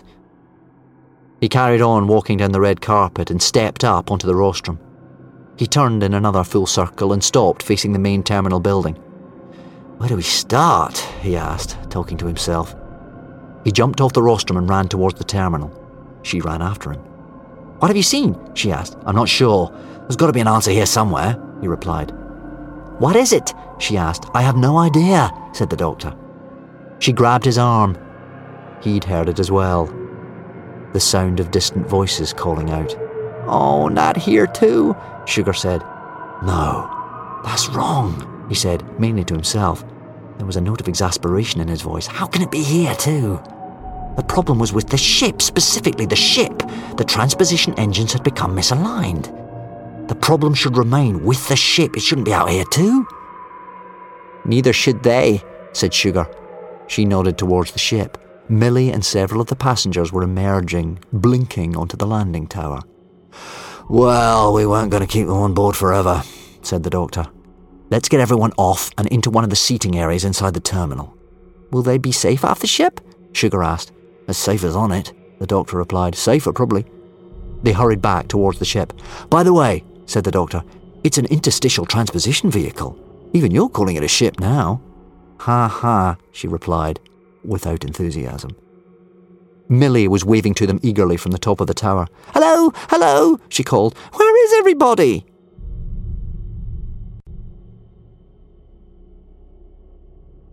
"Have you noticed something?" asked Lars Bortnick. He looked up at the sky. "It's the same. It's the same as when we arrived." "So what?" asked Jay Sylvian. Her eyes were red and puffy. She hadn't stopped crying much since the disappearance of her husband. "We were scheduled to arrive late afternoon local time," said Bortnick, "about an hour before sunset. Mr. Cluxton was very precise about the details." "And?" asked Charles Anders. "Well," said Bortnick, "we've been here at least 3/4 of an hour, and the sky's still the same. It's not getting darker. The shadows aren't lengthening." "Have you ever been to Eternity before?" Monica Westlake asked Bortnick. "No, ma'am, I have not," he replied. "Well, then, perhaps things work differently here," she suggested. "A sunset is still a sunset wherever you are," sniffed Lars Bortnick. "And a sigh is still a sigh," said the Doctor. "Where have you been?" asked Anders. "Oh, just looking around," the Doctor replied. It had taken about 30 minutes to get all the passengers off the vehicle and into one of the vast lounges inside the glass and steel terminal building. The Doctor had wanted everybody to stay together, though he had allowed Millie to wander off with Link and Tang in search of food. They'd returned with a snack trolley and an urn of coffee that was, mysteriously, piping hot. "Bortnick is upsetting people," said Anders. "He claims it should be dark by now." "It was just an observation," said Bortnick. "It is a puzzle," the Doctor agreed. "Something horrible has happened to us, hasn't it?" J. Sylvian asked, and she started to cry again. Mrs. Westlake moved to comfort her. "I was wondering what happened to that man," Bortnick said. "What was his name? Reston. What happened to him?" "I think everyone should stay here just a little while longer," said the Doctor firmly, ignoring both the question and the worried glance that Sugar sent in his direction. He moved away from the main group as they continued to chatter amongst themselves and stood looking out through one of the terminal building's huge windows at the interstitial transposition vehicle sitting in its cradle. "You don't suppose this is a joke?" asked Sugar, coming up to him. "You know, everyone's hiding in a closet and they're all going to jump out suddenly and shout, 'Surprise!'" The Doctor smiled. He could sense how hard she was trying to stay on top of her nerves. "That certainly would be a very original way of greeting a pioneering voyage," he said. "Do you know what the population of Eternity Colony is?" She shrugged. "About 8 billion, I think," she said. "Well, you see, that's a problem. That's a lot of closets." "There's no one here, is there?" she asked. He shook his head. "I took a little walk around the terminal while you were getting everybody settled. It's just empty. I even went out into the city. Not far, mind, just a street or two. There's no one. There's no traffic, no animals, no air traffic either. And Bortnick's right. It should be getting dark by now." "I keep hearing that sound of voices," said Sugar. "That really worries you," he said. "I've seen what happens when it gets loud," she replied. "No, it's more than that. The noise itself scared you." "Something about your auntie's chimney?" Sugar laughed and shook her head. "Oh, that's nothing," she said. "Just a silly thing. Tell me." "When I was a kid, I had to go and stay with my auntie for a few weeks. She had an apartment in the Toronto Tower. You know the Toronto Tower?" "Ages since I've been there," said the Doctor. "Go on." "So I stayed there. It was fine. But on the second night, there was this noise. It seemed to be coming from the wall of my room, right beside my bed. It was like a voice, really shrill. I didn't know what it was. I thought it was calling my name. I was so scared. It gave me nightmares. After a week, I told my auntie about it. I thought she'd think I was being silly. She got maintenance in and they took the wall panel down, and behind it was the chimney flue from the apartment's heating system. There was a bird trapped in it. A big white bird called a seagull." "I know what a seagull is," said the Doctor. "I didn't," she said. "I barely knew what a bird was. I mean, you never see them living in the city towers, do you?" "No, I suppose not." "This was an actual wild bird. It came from the empty zones outside the towers. They said it must have been looking for food. Somehow a backdraft had sucked it into the heating system and trapped it in my auntie's chimney. They couldn't save it. It had been in there too long. It had just been moving around, calling, trying to get out. That's all it wanted to do. Get out. He looked at her. You see, he said, that's twice you've given me a brilliant idea. What idea? She asked. He had already turned to head back to the main group. Doctor, wait, she called. He turned to look at her. What? I was thinking about Mr. Reston, she said. I was thinking about what he said to you before, I know. He asked you a question, Doctor, she said. He asked why you were here, and you never answered him. I didn't know, I must have. You didn't. Oh, well, it's not important. I told you about my auntie's chimney, she said. The doctor sighed. All right, Sugar MacAuley. The real truth is, it was an accident. I wander around, see what takes my fancy. I like a good mystery, a good puzzle. That sort of thing usually distracts me. And I arrived on your interstitial transposition vehicle slap bang in the middle of a proper mystery. You arrived just by chance? Like a bird accidentally flying into a chimney, the doctor said, smiling. And the mystery is, why did everybody vanish? That's part of it, the doctor agreed. You see, Joseph Stearns Cluxton's breakthrough is huge. Quantum transposition is a staggeringly big deal. It should change the face of the human empire forever. It should revolutionize travel between star systems. Transposition technology, well, that's any civilization's ticket to elite major species status. The Cluxton breakthrough is years ahead of its time, decades, centuries. He hesitated. The thing is, he said, 10 years from now, no one will remember it. What? I've never heard of him, said the doctor. I've never heard of Joseph Stearns Cluxton. His breakthrough doesn't change things. The empire goes on for a good long time yet, but transposition technology doesn't catch on. So, something stops it happening. Something occurs, perhaps on this maiden voyage. Something not terribly good. When I found myself on board by accident and discovered what I was in the middle of, I thought I'd try to find out what.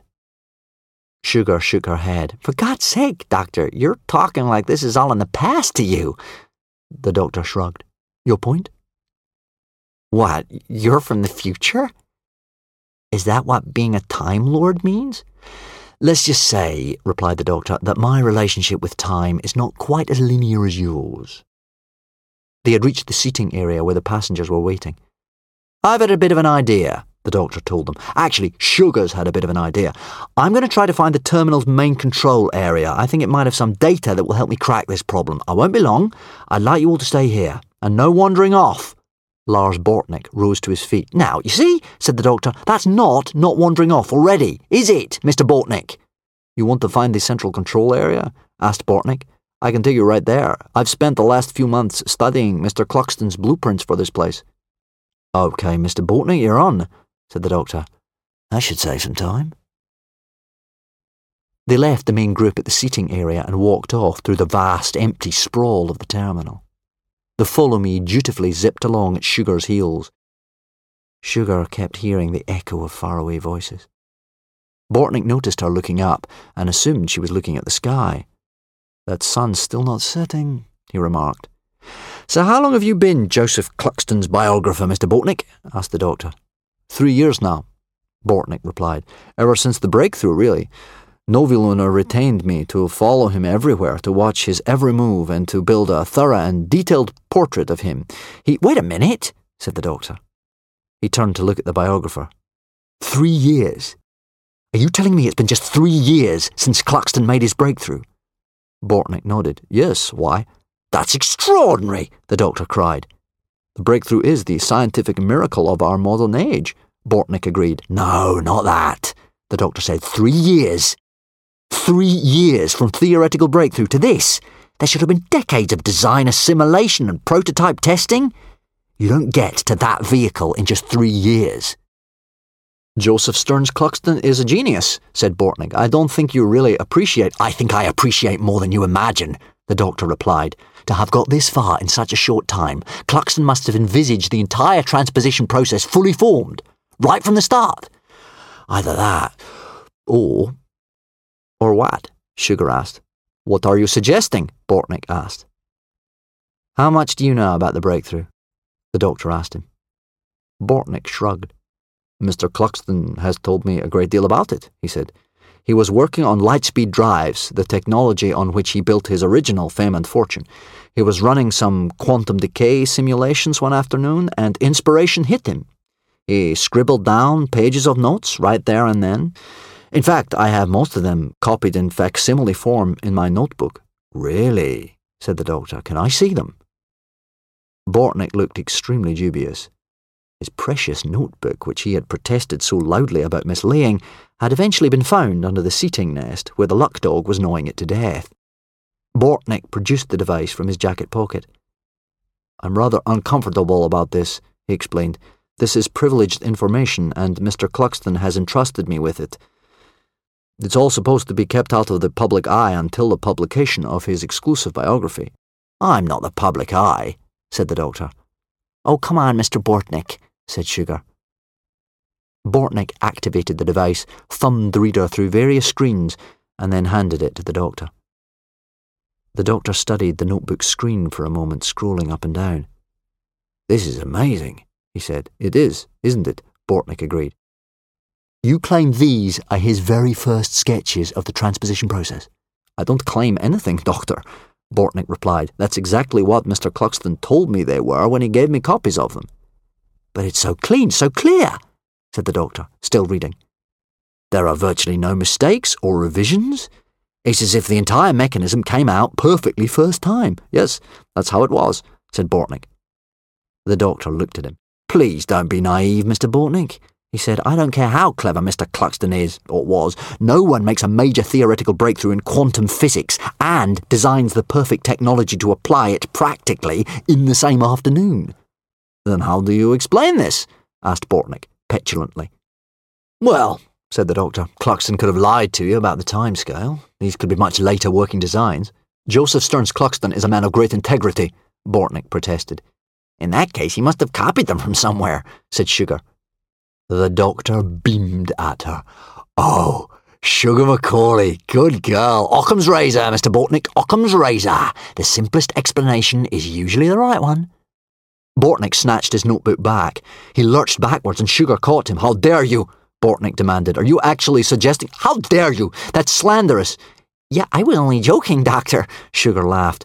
After all, where would he copy something like that from? The doctor's face was very solemn. Where indeed, he murmured. I think that changes everything. What do you mean? Sugar asked. I thought this was one thing, Sugar, he said, but now I'm rather afraid it's something else. He turned urgently and looked at Bortnick. It's even more important that I get a look at that control centre than it was before, he said. Bortnick wasn't listening. He was looking up at the roof, distracted. Do you hear that? He asked. Sounds like someone calling. Sugar and the doctor looked around. The broad glass and steel spread of the concourse stretched out on either side. They could both hear the faint echo of voices again. It was getting louder. What is that? Asked Bortnick. He was clearly spooked. I heard it while we were on board. There's nothing to worry about, said the doctor. Maybe we should go back, Doctor, Sugar suggested quietly. The doctor nodded. The sound seemed to be coming from ahead of them. Voices cold and empty echoed around the empty walls of the terminal. Yes, that might not be such a bad idea, he said. Then he hesitated. Look, he cried. Oh, what's he doing there? Asked Bortnick. It's that boy, said Sugar. It was the teenage boy in the holoprint T-shirt. He was about 300 metres ahead of them beyond a set of large, low sculptures set into the concourse and much closer to the chrome wall of the central terminal offices. Lincoln! Lincoln Tang! The doctor shouted and waved. Lincoln heard him and turned. He waved back cheerfully. Lincoln! What are you doing? Come here! The doctor yelled. Lincoln shouted something back which they didn't quite catch. The air seemed to be dense and very humid suddenly. Sugar's throat felt scratchy. The doctor began to run towards Lincoln. Sugar yelled at him in protest and then started after him. Bortnick, not wishing to be left alone, followed them. The doctor vaulted the lip of one of the odd sculptures and ran right across it to get to Lincoln. The sculpture was a broad, shallow dish of concrete in the shape of a leaf, dry and empty. As he ran across it, the doctor's feet and shins suddenly felt very cold. There was no time to worry about it. The voices were getting louder. "Lincoln!" he shouted. "Come to me! Come this way!" "It's the dog!" Lincoln shouted back. "The little dog's run off!" "Never mind, the little dog!" the doctor shouted, still running. "Come on!" Lincoln hesitated. It was clear that he could suddenly hear the noise of spectral voices too. He stared at the doctor in confusion. He looked scared. The doctor bounded over the far sill of the odd sculpture and ran towards him, with Sugar close behind him and Bortnick trailing her, blowing hard. The Follow Me had been forced to skirt around the sculpture and was zooming to catch up with them.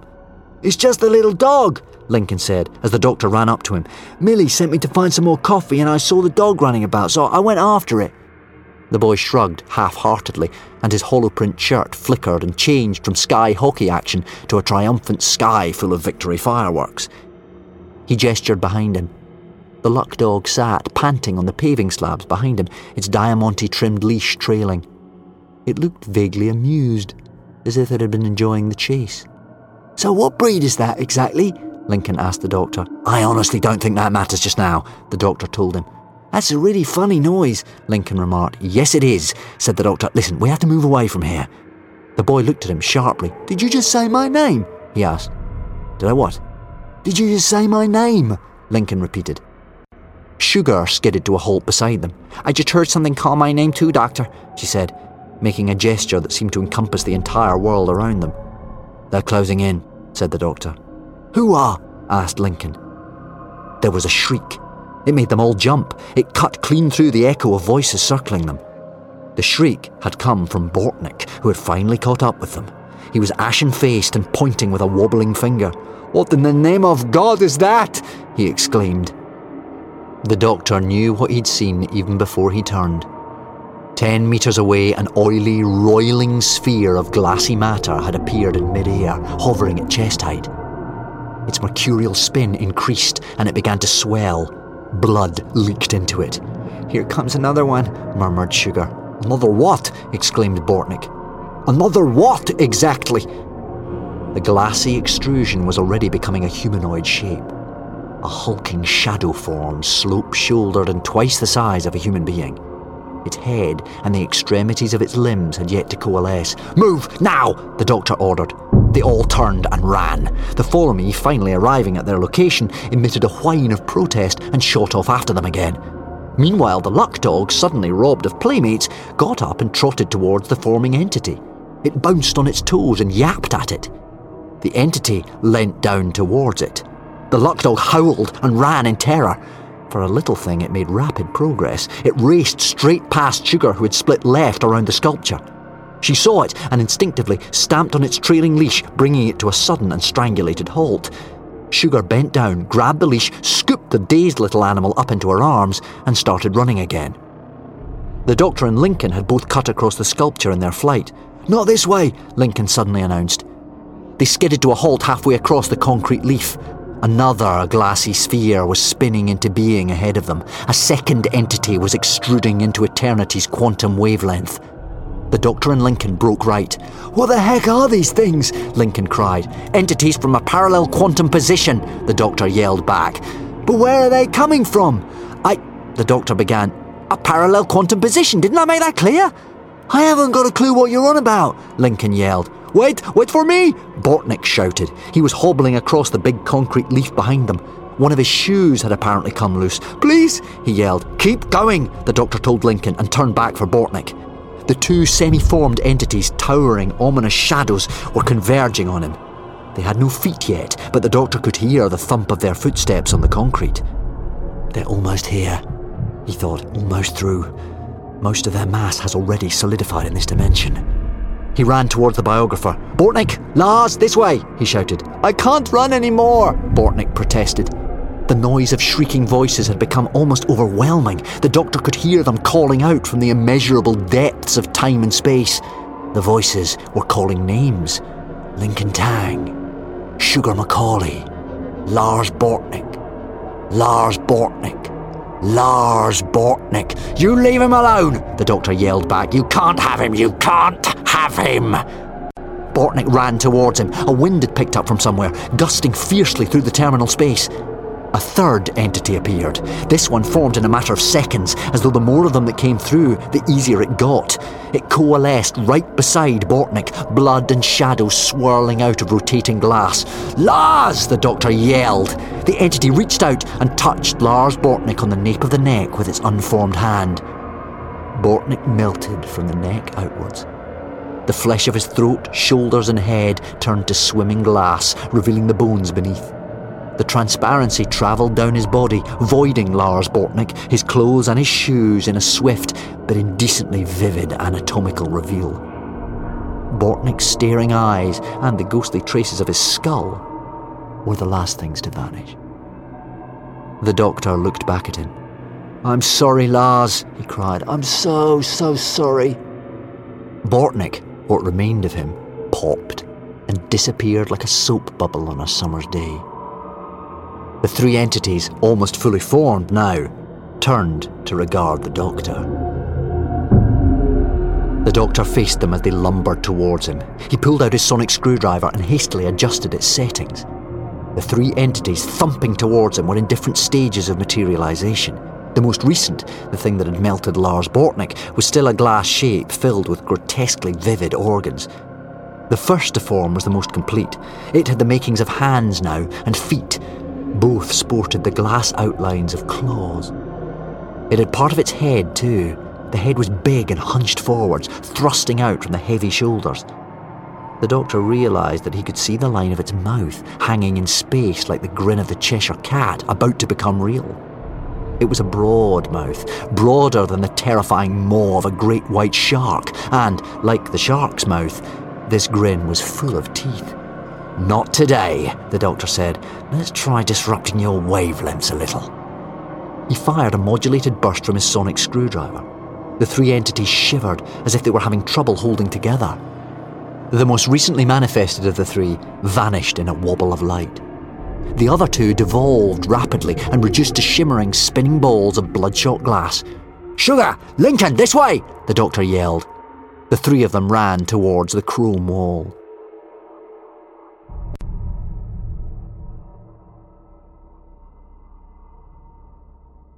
Inside, the central office levels of Eternity Terminal Station were silent and deserted. The terrible howl of voices had, at least temporarily, gone away. The Doctor hid behind an operator's desk with Lincoln and Sugar. The luck dog in Sugar's arms yapped excitedly. "Can't you hush him?" the Doctor asked. "Not really," she replied. "It's a dog. It doesn't have an off switch." "Not true of all dogs," the Doctor replied. "I once had a dog with an off switch. One click, good night." "That was really cool," Lincoln said. "What was?" asked the Doctor. "That thing you did with your pen thing," said Lincoln. "You banished the monsters, you made them go away. It was like you showed some vampires your holy symbol or something." "You play a lot of Tri-D games by any chance, Lincoln?" the Doctor asked. "Loads," Lincoln nodded. "So what happened to that Mr. Bortnick? It was like he went all yucky. Something bad happened to him, right?" The Doctor nodded. "Something very bad," he said. The luck dog yapped at him. The Doctor patted its head. "Those entities will be back," he said, slowly getting to his feet. "My sonic screwdriver isn't strong enough to disrupt their wavelength for very long." He helped Sugar to her feet. She was still carrying the luck dog in her arms. "I'm sorry," he said. "This isn't what I thought it was." "What did you think it was, Doctor?" she asked. "I thought it was an accident," he said. "I thought your ship had accidentally collided with something during quantum transposition. I thought you'd hit something and it had knocked your engines out of alignment. Like a bird strike hitting a plane. You know what that is?" Sugar and Lincoln shook their heads. "Like a seagull down your auntie's chimney, then," the Doctor said. "The what?" asked Lincoln. "Never mind," said Sugar. "The point is, I thought this was just circumstance," the Doctor said. "I thought that Joseph Stearns Cluxton, God bless his cotton socks, had inadvertently invented a transit system that had clashed with another strand of space-time. I thought the entity we encountered, Sugar, was a victim. Something you hit during transposition. Like a goose flying into an air intake, like a seagull sucked into a chimney. I thought it was an innocent thing trying to get out. Just trying to get out." "And what is it really?" asked Sugar. "It's something trying to get in," said the Doctor. "To do what?" asked Lincoln. Something bad would be my guess, said the doctor. Invade, most likely. That's all very well, said Lincoln, but why are my trouser legs damp? My leggings are wet too, Doctor, Sugar said. The doctor looked down. His pinstripe trousers were soaked from the knee down. Now he understood the chill he'd felt. They're fountains, he exclaimed. What are? Asked Sugar. Those giant leaf-shaped sculptures out on the concourse, the doctor cried. They're not giant leaf-shaped sculptures at all. They're fountains. Pools and fountains. With no water in them, said Lincoln. Not according to our clothes, said the doctor. We got wet, all of us, running through them. They're full of water, but we can't see it. How can that be? Asked Sugar. Because it's moving. You see, the water in the fountain pools is moving like the air and the sky and the time of day and the people all around us. It's all moving. I don't understand, said Lincoln. Nobody's vanished, said the doctor. Nobody at all. They're all still here, but just out of reach, on another wavelength. We're the ones who have vanished. Sugar and Lincoln followed the doctor into the central control room. There were big Novilunar corporate logos on the chrome and glass walls. The luck dog was yapping excitedly in Sugar's arms, and the follow me was chugging along behind her. What do you mean? She asked. What do you mean we're the ones who vanished? I mean, that's why everyone on Eternity has disappeared, or seems to have disappeared, said the doctor, sitting down at the nearest console. He looked at her. They haven't, he said. We have. Whatever interrupted the ship's transposition knocked us sideways. We're existing at a slightly different wavelength from the reality we know. We've been tilted a few beats sideways, reality-wise. Sugar blinked. So everyone who went missing is actually still on that ship? I think so, said the doctor. And there are millions of people cheering us outside, asked Lincoln. The doctor nodded. That's really difficult to get your head around, said Sugar. Isn't it? Said the doctor. So how do we put it right then? Asked Lincoln. I'm hoping this will tell us, the doctor said, slapping his hands on the surface of the control centre's main console. This station should have mapped the vehicle's entire transposition, plus all superposition variables. The entire flight plan should be here, so I can pick it apart and work out exactly where we were bumped out of reality. He started to scroll through the monitor data. It may take a moment, he added. Shame you don't have Bortnick's notebook to help you, said Sugar. It really is, the doctor replied. He took the notebook out of his pocket. Where did you get that? Sugar gasped. Oh, you didn't pick his pocket, did you? The poor man. The doctor sighed. It's what Mr. Bortnick would have wanted, Lincoln stated firmly. How do you know? Asked Sugar. Lincoln shrugged. Isn't that what people say at moments like this? Actually, I feel a bit bad about it now, given what, happened to him, the doctor said. But not so bad that it'll prevent me from using it, he added. He started to work again, scrolling through complex data on the monitor and comparing it to details on the notebook device. Sugar put the luck dog down and tied its leash to the follow me's basket. So let me get this straight, said Lincoln. First, you thought what happened to us was an accident, but now you don't. You think some kind of alien race, what did you call them? Entities from a parallel quantum position, the doctor said. Right, those things. You reckon they're like trying to invade us? Well, it's just supposition on my part, said the doctor. Because the only way to know for sure is to ask one of those entities, and they don't look like conversational types to me. But I imagine it's something along the lines of this. You have these entities, a hyper-aggressive predatory species with considerable technological advancement. They inhabit a different reality to ours, a parallel quantum wavelength. Maybe they're simply expansionist in nature, a race of conquerors. Maybe they've used up or worn out their reality and need a new one. Maybe some natural disaster is destroying their universe, and we get the idea, Doctor, said Sugar. Okay, said the doctor. They want to hop into a new reality. Ours looks promising. Now, they have some basic transposition technology, enough to observe our dimension and maybe send signals through, but not enough to actually open a gateway or transpose themselves into our universe. What they need is someone on our side of things to construct a device that will open the wavelength for them. In order to break through, they need someone to be tunnelling from our side to meet them halfway. So they sent the details of transposition technology to Joseph Stearns Cluxton, said Sugar. The doctor grinned and nodded. They sent the details of transposition technology to good old Joe Cluxton.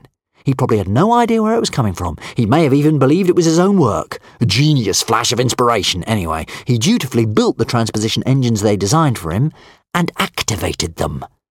And they started to come through, said Sugar. The shock of their transposition shifted things on a quantum level. It jarred us, the three of us and the other people from the ship. It jarred us sideways, just out of step with our reality's quantum wavelength. That's why everybody else appears to have vanished. So what are you trying to do? Asked Lincoln.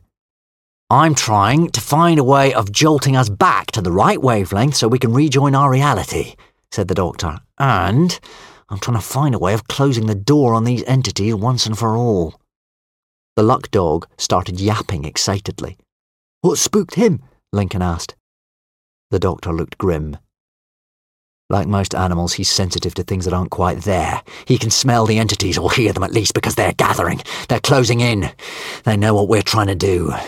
And they want to stop us. The Doctor had been working quietly for about 20 minutes. He put his pen down, tore a sheet out of his old-fashioned paper notebook, and looked vaguely pleased with himself. Then he switched off Lars Bortnick's high-tech notebook and slipped it into his pocket. Have you done it? Asked Sugar. I've done the theory part, said the Doctor. Now comes the practical. Using the control centre's flight record data, I've identified the specific quantum frequency at which we were bumped out of reality. What do we do with that? Sugar asked. We get everyone back on board the ship and we cycle the engines up to that frequency again. That should neatly shift us back into our native quantum environment. Let's go then, she cried, taking her feet off the console and putting her winged chrome helmet back on. Lincoln? Lincoln looked up from another console in the control centre. He'd found out that it was possible to access Tri-D games on it. Time to leave? He asked. The Doctor led the way. They moved through the Novilunar complex cautiously, checking each corridor and hall and open space, listening for the sound of beating wings. You don't seem especially pleased with yourself, Sugar quietly mentioned to the Doctor as they crept along. Pleased with myself? He repeated. Well, haven't you just figured out how to save us? You should be delighted. I've realised I can't save poor Reston or Lars Bortnick. The entities removed them to their own wavelength. I've no idea how to get them back. I doubt they're still alive anyway. It's more than that, though, isn't it? She asked.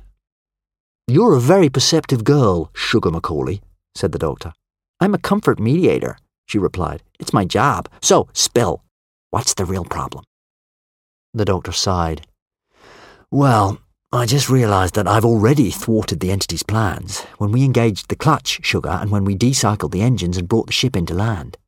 Interstitial transposition vehicle, she corrected softly. That brought a smile to his face, but it was sad too. That's why they're closing in, he said. That's why they're gathering. We shut the engines down, they still can't get through easily. That's really annoyed them. But, you see, to save everyone, to save you, Sugar, I've got to turn the engines back on. And that's exactly what they want, she said. It's a tricky one, I'll say that for it. What will you do? Oh, something incredible, he promised. I find that generally works best. Do I get the impression it will also be entirely spur of the moment and improvised? She asked. There's nothing wrong with a good ad lib, he replied. Where have you been? Demanded Charles Anders when they reappeared. We haven't been gone long, said the Doctor. It felt like ages, said J. Sylvian. We need to get you all back on the vehicle, said Sugar. Millie, can you help me get everyone moving in the right direction? Yes, Sugar, Millie called back. Where's Mr. Bortnick? Asked Mrs. Westlake. Wasn't he with you, Doctor? Never mind him, protested Charles Anders. I'm not getting back aboard that godforsaken ship. The trip here nearly killed us. We've got to get back on board it, mister, said Lincoln Tang. Oh, what do you know? Snapped Anders. You're just a kid. I know what I'm talking about, old person, Lincoln replied. If we stay here, we'll really be dead. Those things got Mr. Bortnick and he melted something bad. He what? Asked Mrs. Westlake. Melted? Asked the woman called Joyce. Oh my God, said J. Sylvian. Now, Lincoln, said the Doctor, I thought we weren't going to mention that. Sorry, said Lincoln, looking crestfallen. The Doctor looked at the worried and expectant faces of the passengers. Look, he began. For their comfort and safety, transit clients are encouraged to return to the executive salon of Novilunar Corporation's interstitial transposition vehicle. Sugar interrupted in a clear, projecting voice. She was coyly indicating the way using safety demonstration gestures. A complimentary at-seat snack and beverage service will be available, while Novilunar makes the most strenuous efforts possible to correct this transit error and return you all to your normal quantum state. Mediating your comfort is our business, and our business is Novilunar business. Everyone was looking at her. So get back on the freaking ship now, Mr. Anders, and all the rest of you, Sugar growled. Let the doctor save your lives from a fate so nasty you don't even want to know about it. Move! Scoot! Everyone obediently began to hurry towards the seating lounge exit. Additional information can be found on the laminated card in your seatback pouch, Sugar called after them. The doctor grinned at her. Sugar MacAuley, I could kiss you, he said. Not stopping you, she replied. Doctor, Lincoln Tang said. Yes? I hear voices. The voices were getting closer. Sugar, Lincoln and the doctor led the anxious passengers out of the seating area and back across the terminal station's vast concourse towards the ship. The sky above seemed to be bruised with light. A stale white glare filled the concourse. A breeze had picked up, blowing grit and litter around. Voices screamed from far away. The Follow Me sped after the advancing party, dragging the reluctant luck dog by its lead. Someone just said my name, Mrs. Westlake said. And mine, exclaimed Charles Anders. Nothing to worry about, the doctor announced. It's just an auditory interstitial echo, a side effect of transposition. Pay no attention. It isn't, is it, Doctor? Sugar whispered. No, he admitted. It's how the entities lock onto us. It's how they target us. They learn our names. Ah, she said. What's the matter? He asked. I keep hearing something saying my name too, she said. They've got us all targeted, haven't they? I won't let them get you, Sugar, he said. I believe you, she replied, smiling back at him bravely. I'm relying on you now, you understand? Oh, totally, he said. The crowd of passengers reached the red carpet and followed it to the foot of the landing tower steps. Oh, that's not good, Lincoln cried out. He was pointing. A spinning ball of Mercurian glass was forming about 3 meters away from the tower's base. There's another one, Mrs. Westlake exclaimed. A second entity was extruding into the wavelength close to the red carpet. Someone just said my name, Lincoln cried out. There's another one, Charles Anders yelled. The doctor turned. Dozens of spinning glass forms were appearing across the concourse, slowly fusing and coalescing into entities. Up the steps, everybody! He yelled. Sugar, Millie, get everyone into their seats. And this time it's got to be their original seats, the ones they were in when this started. He shuddered. A shocked expression crossed his face. What's the matter? Sugar asked as she ushered people past onto the steps. Someone just said my name, said the doctor. What? The doctor? Big deal. No, he said. My name. My actual name. I didn't think there was anyone left in the entire universe who knew what it was. Except for me. They're targeting you? I'm right in their crosshairs, he said. They're coming to stop me before I spoil everything for them. Millie and Sugar scrambled the passengers up the tower and into the vehicle. As they got them seated, the doctor slammed the hatch shut with Lincoln's help. The jarring cries of the phantom voices were unpleasantly piercing. There was a gritty smell in the air, a baked dust smell of dead realities. What happens now? Lincoln asked excitedly. You get to your seat, the doctor told him. But I want to be part of the fun, Lincoln protested. This isn't going to be fun, yelled the doctor. Go! Lincoln ran. The doctor hurried towards the flight deck of the interstitial transposition vehicle. It was as he and Sugar had left it. The main screen was just showing a blinking cursor symbol. The doctor flopped into the command seat and activated pre-transit checks. He called up the engine ignition protocols and set them to the specific quantum frequency that he'd calculated from their command center data. There was a rumble as the transposition engines began to cycle from a cold start. Responding to automatic preconditions, the pink glow around the edges of the windows started up again.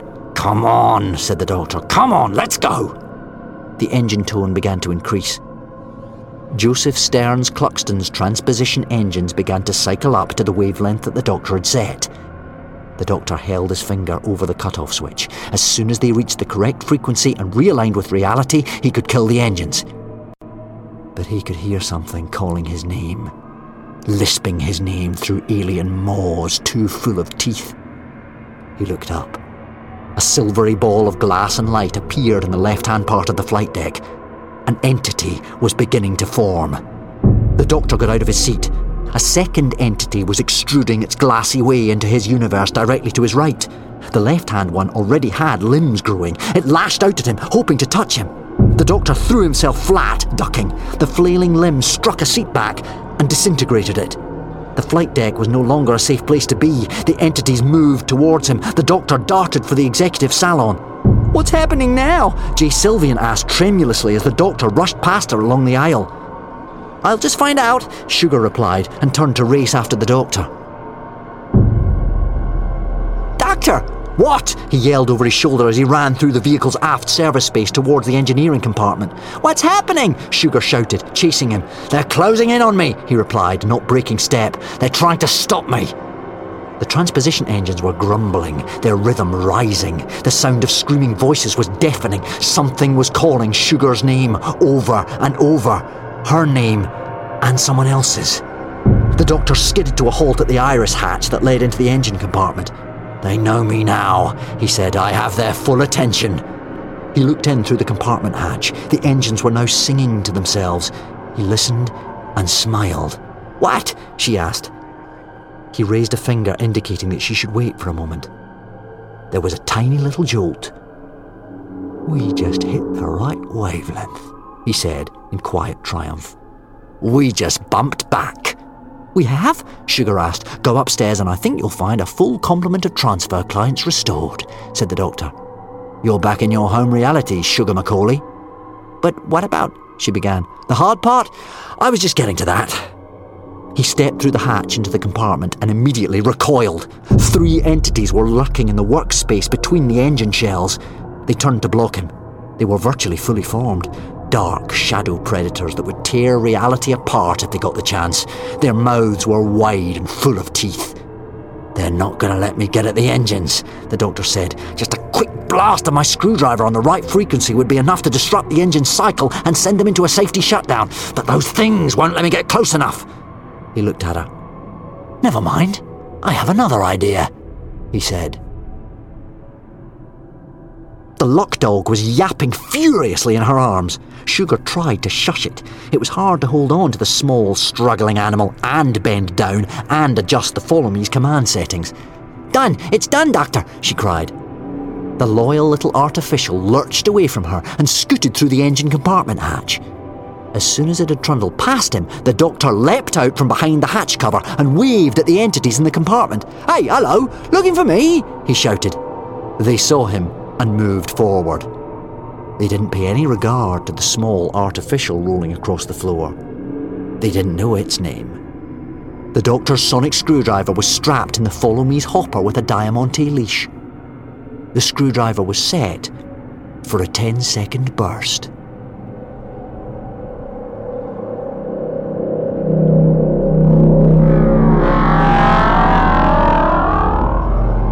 The bump was more considerable this time. It felt like the ship had properly crashed. Sugar and the Doctor were both knocked off their feet and sirens began to wail. Emergency lights flashed. The engines made a terrible, uncomfortable noise and then shut down. The entities, now right at the compartment hatch, stopped moving. They trembled for a moment. Then they shattered like glass. The tumbling fragments vanished and they were excluded from standard reality forever.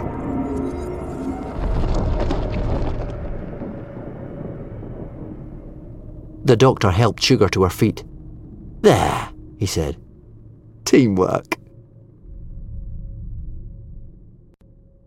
There was pandemonium in the executive salon. Sugar, baby, I thought we'd lost you," Lizzie yelled when Sugar appeared.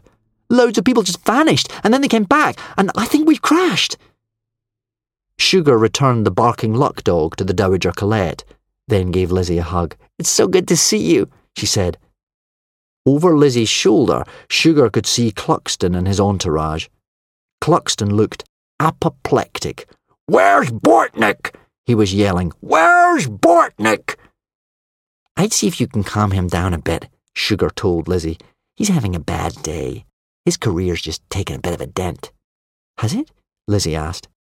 "I don't think this craft is going into service after all. Safety issues." Sugar left Lizzie in charge and headed for the boarding hatch. As she left the executive salon, she saw Jay Sylvian hugging her husband as if she was never going to let him go. The doctor met her at the hatch, and they opened it together. "Where have you been?" she asked. "Well," he said, "I know the Empire won't pursue transposition technology after this, but just to be on the safe side." "What did you do?" "I made sure the engines won't work again any time soon." They opened the hatch. Outside, crowds were cheering and flags were waving. Support and rescue services were approaching the landing tower. "Look," said the doctor, "it's everybody." He gestured towards the city. "Eternity Terminal Station," he said. "The end of the line. Everybody out, ta!" He took her by the hand and led her down the steps. "Well, now we're here, what does the future hold for Sugar MacAuley?" the doctor asked. "You've been there," she said. "You tell me." He grinned. "Well, I've just got to go and check on something," he said, indicating the ship behind them. "I left something in one of the provision stores." He gently straightened her chrome-winged helmet. "That really is a brilliant hat," he said. Sugar stood at the hatch and waited as the support teams rushed up. "I'm fine, honestly," she said to a worried medical technician. "Go check on the transfer clients." I really am fine, she thought. It would take her many months to get back to Earth using conventional travel, but it would be good to go home. Sugar thought she might visit her auntie in the Toronto Tower. She went back inside the interstitial transposition vehicle to help with the commotion. The Follow Me trundled after her. "I gotta do something to fix your programming, haven't I?" she said to it. Then something caught her attention. She blinked and connected a speech link to Lizzie in the salon. "Hey, Lizzie," she said, "it's Sugar. Have you any idea how to turn the flickery pink glow off?" The doctor found the TARDIS where he'd left her in Provision Store 3, safe and sound and as welcoming as ever. As he went inside, he paused on the threshold and looked back into the shadows of the storeroom. Sugar hadn't even asked him who the creatures were or where they had come from. Good job, really, as he just didn't know. Sometimes it happened like that. Sometimes he found himself battling against forces he never got to identify or even meet. Still, you couldn't know everything at once, could you? Perhaps he'd encounter them again one day. He hoped not, though. But then, who could say what lay in store for him or anyone else? As long as there was fun, adventure and learning involved, he was ready to face it. With a final grin at the shadows, he went into the TARDIS and on into the great unknown.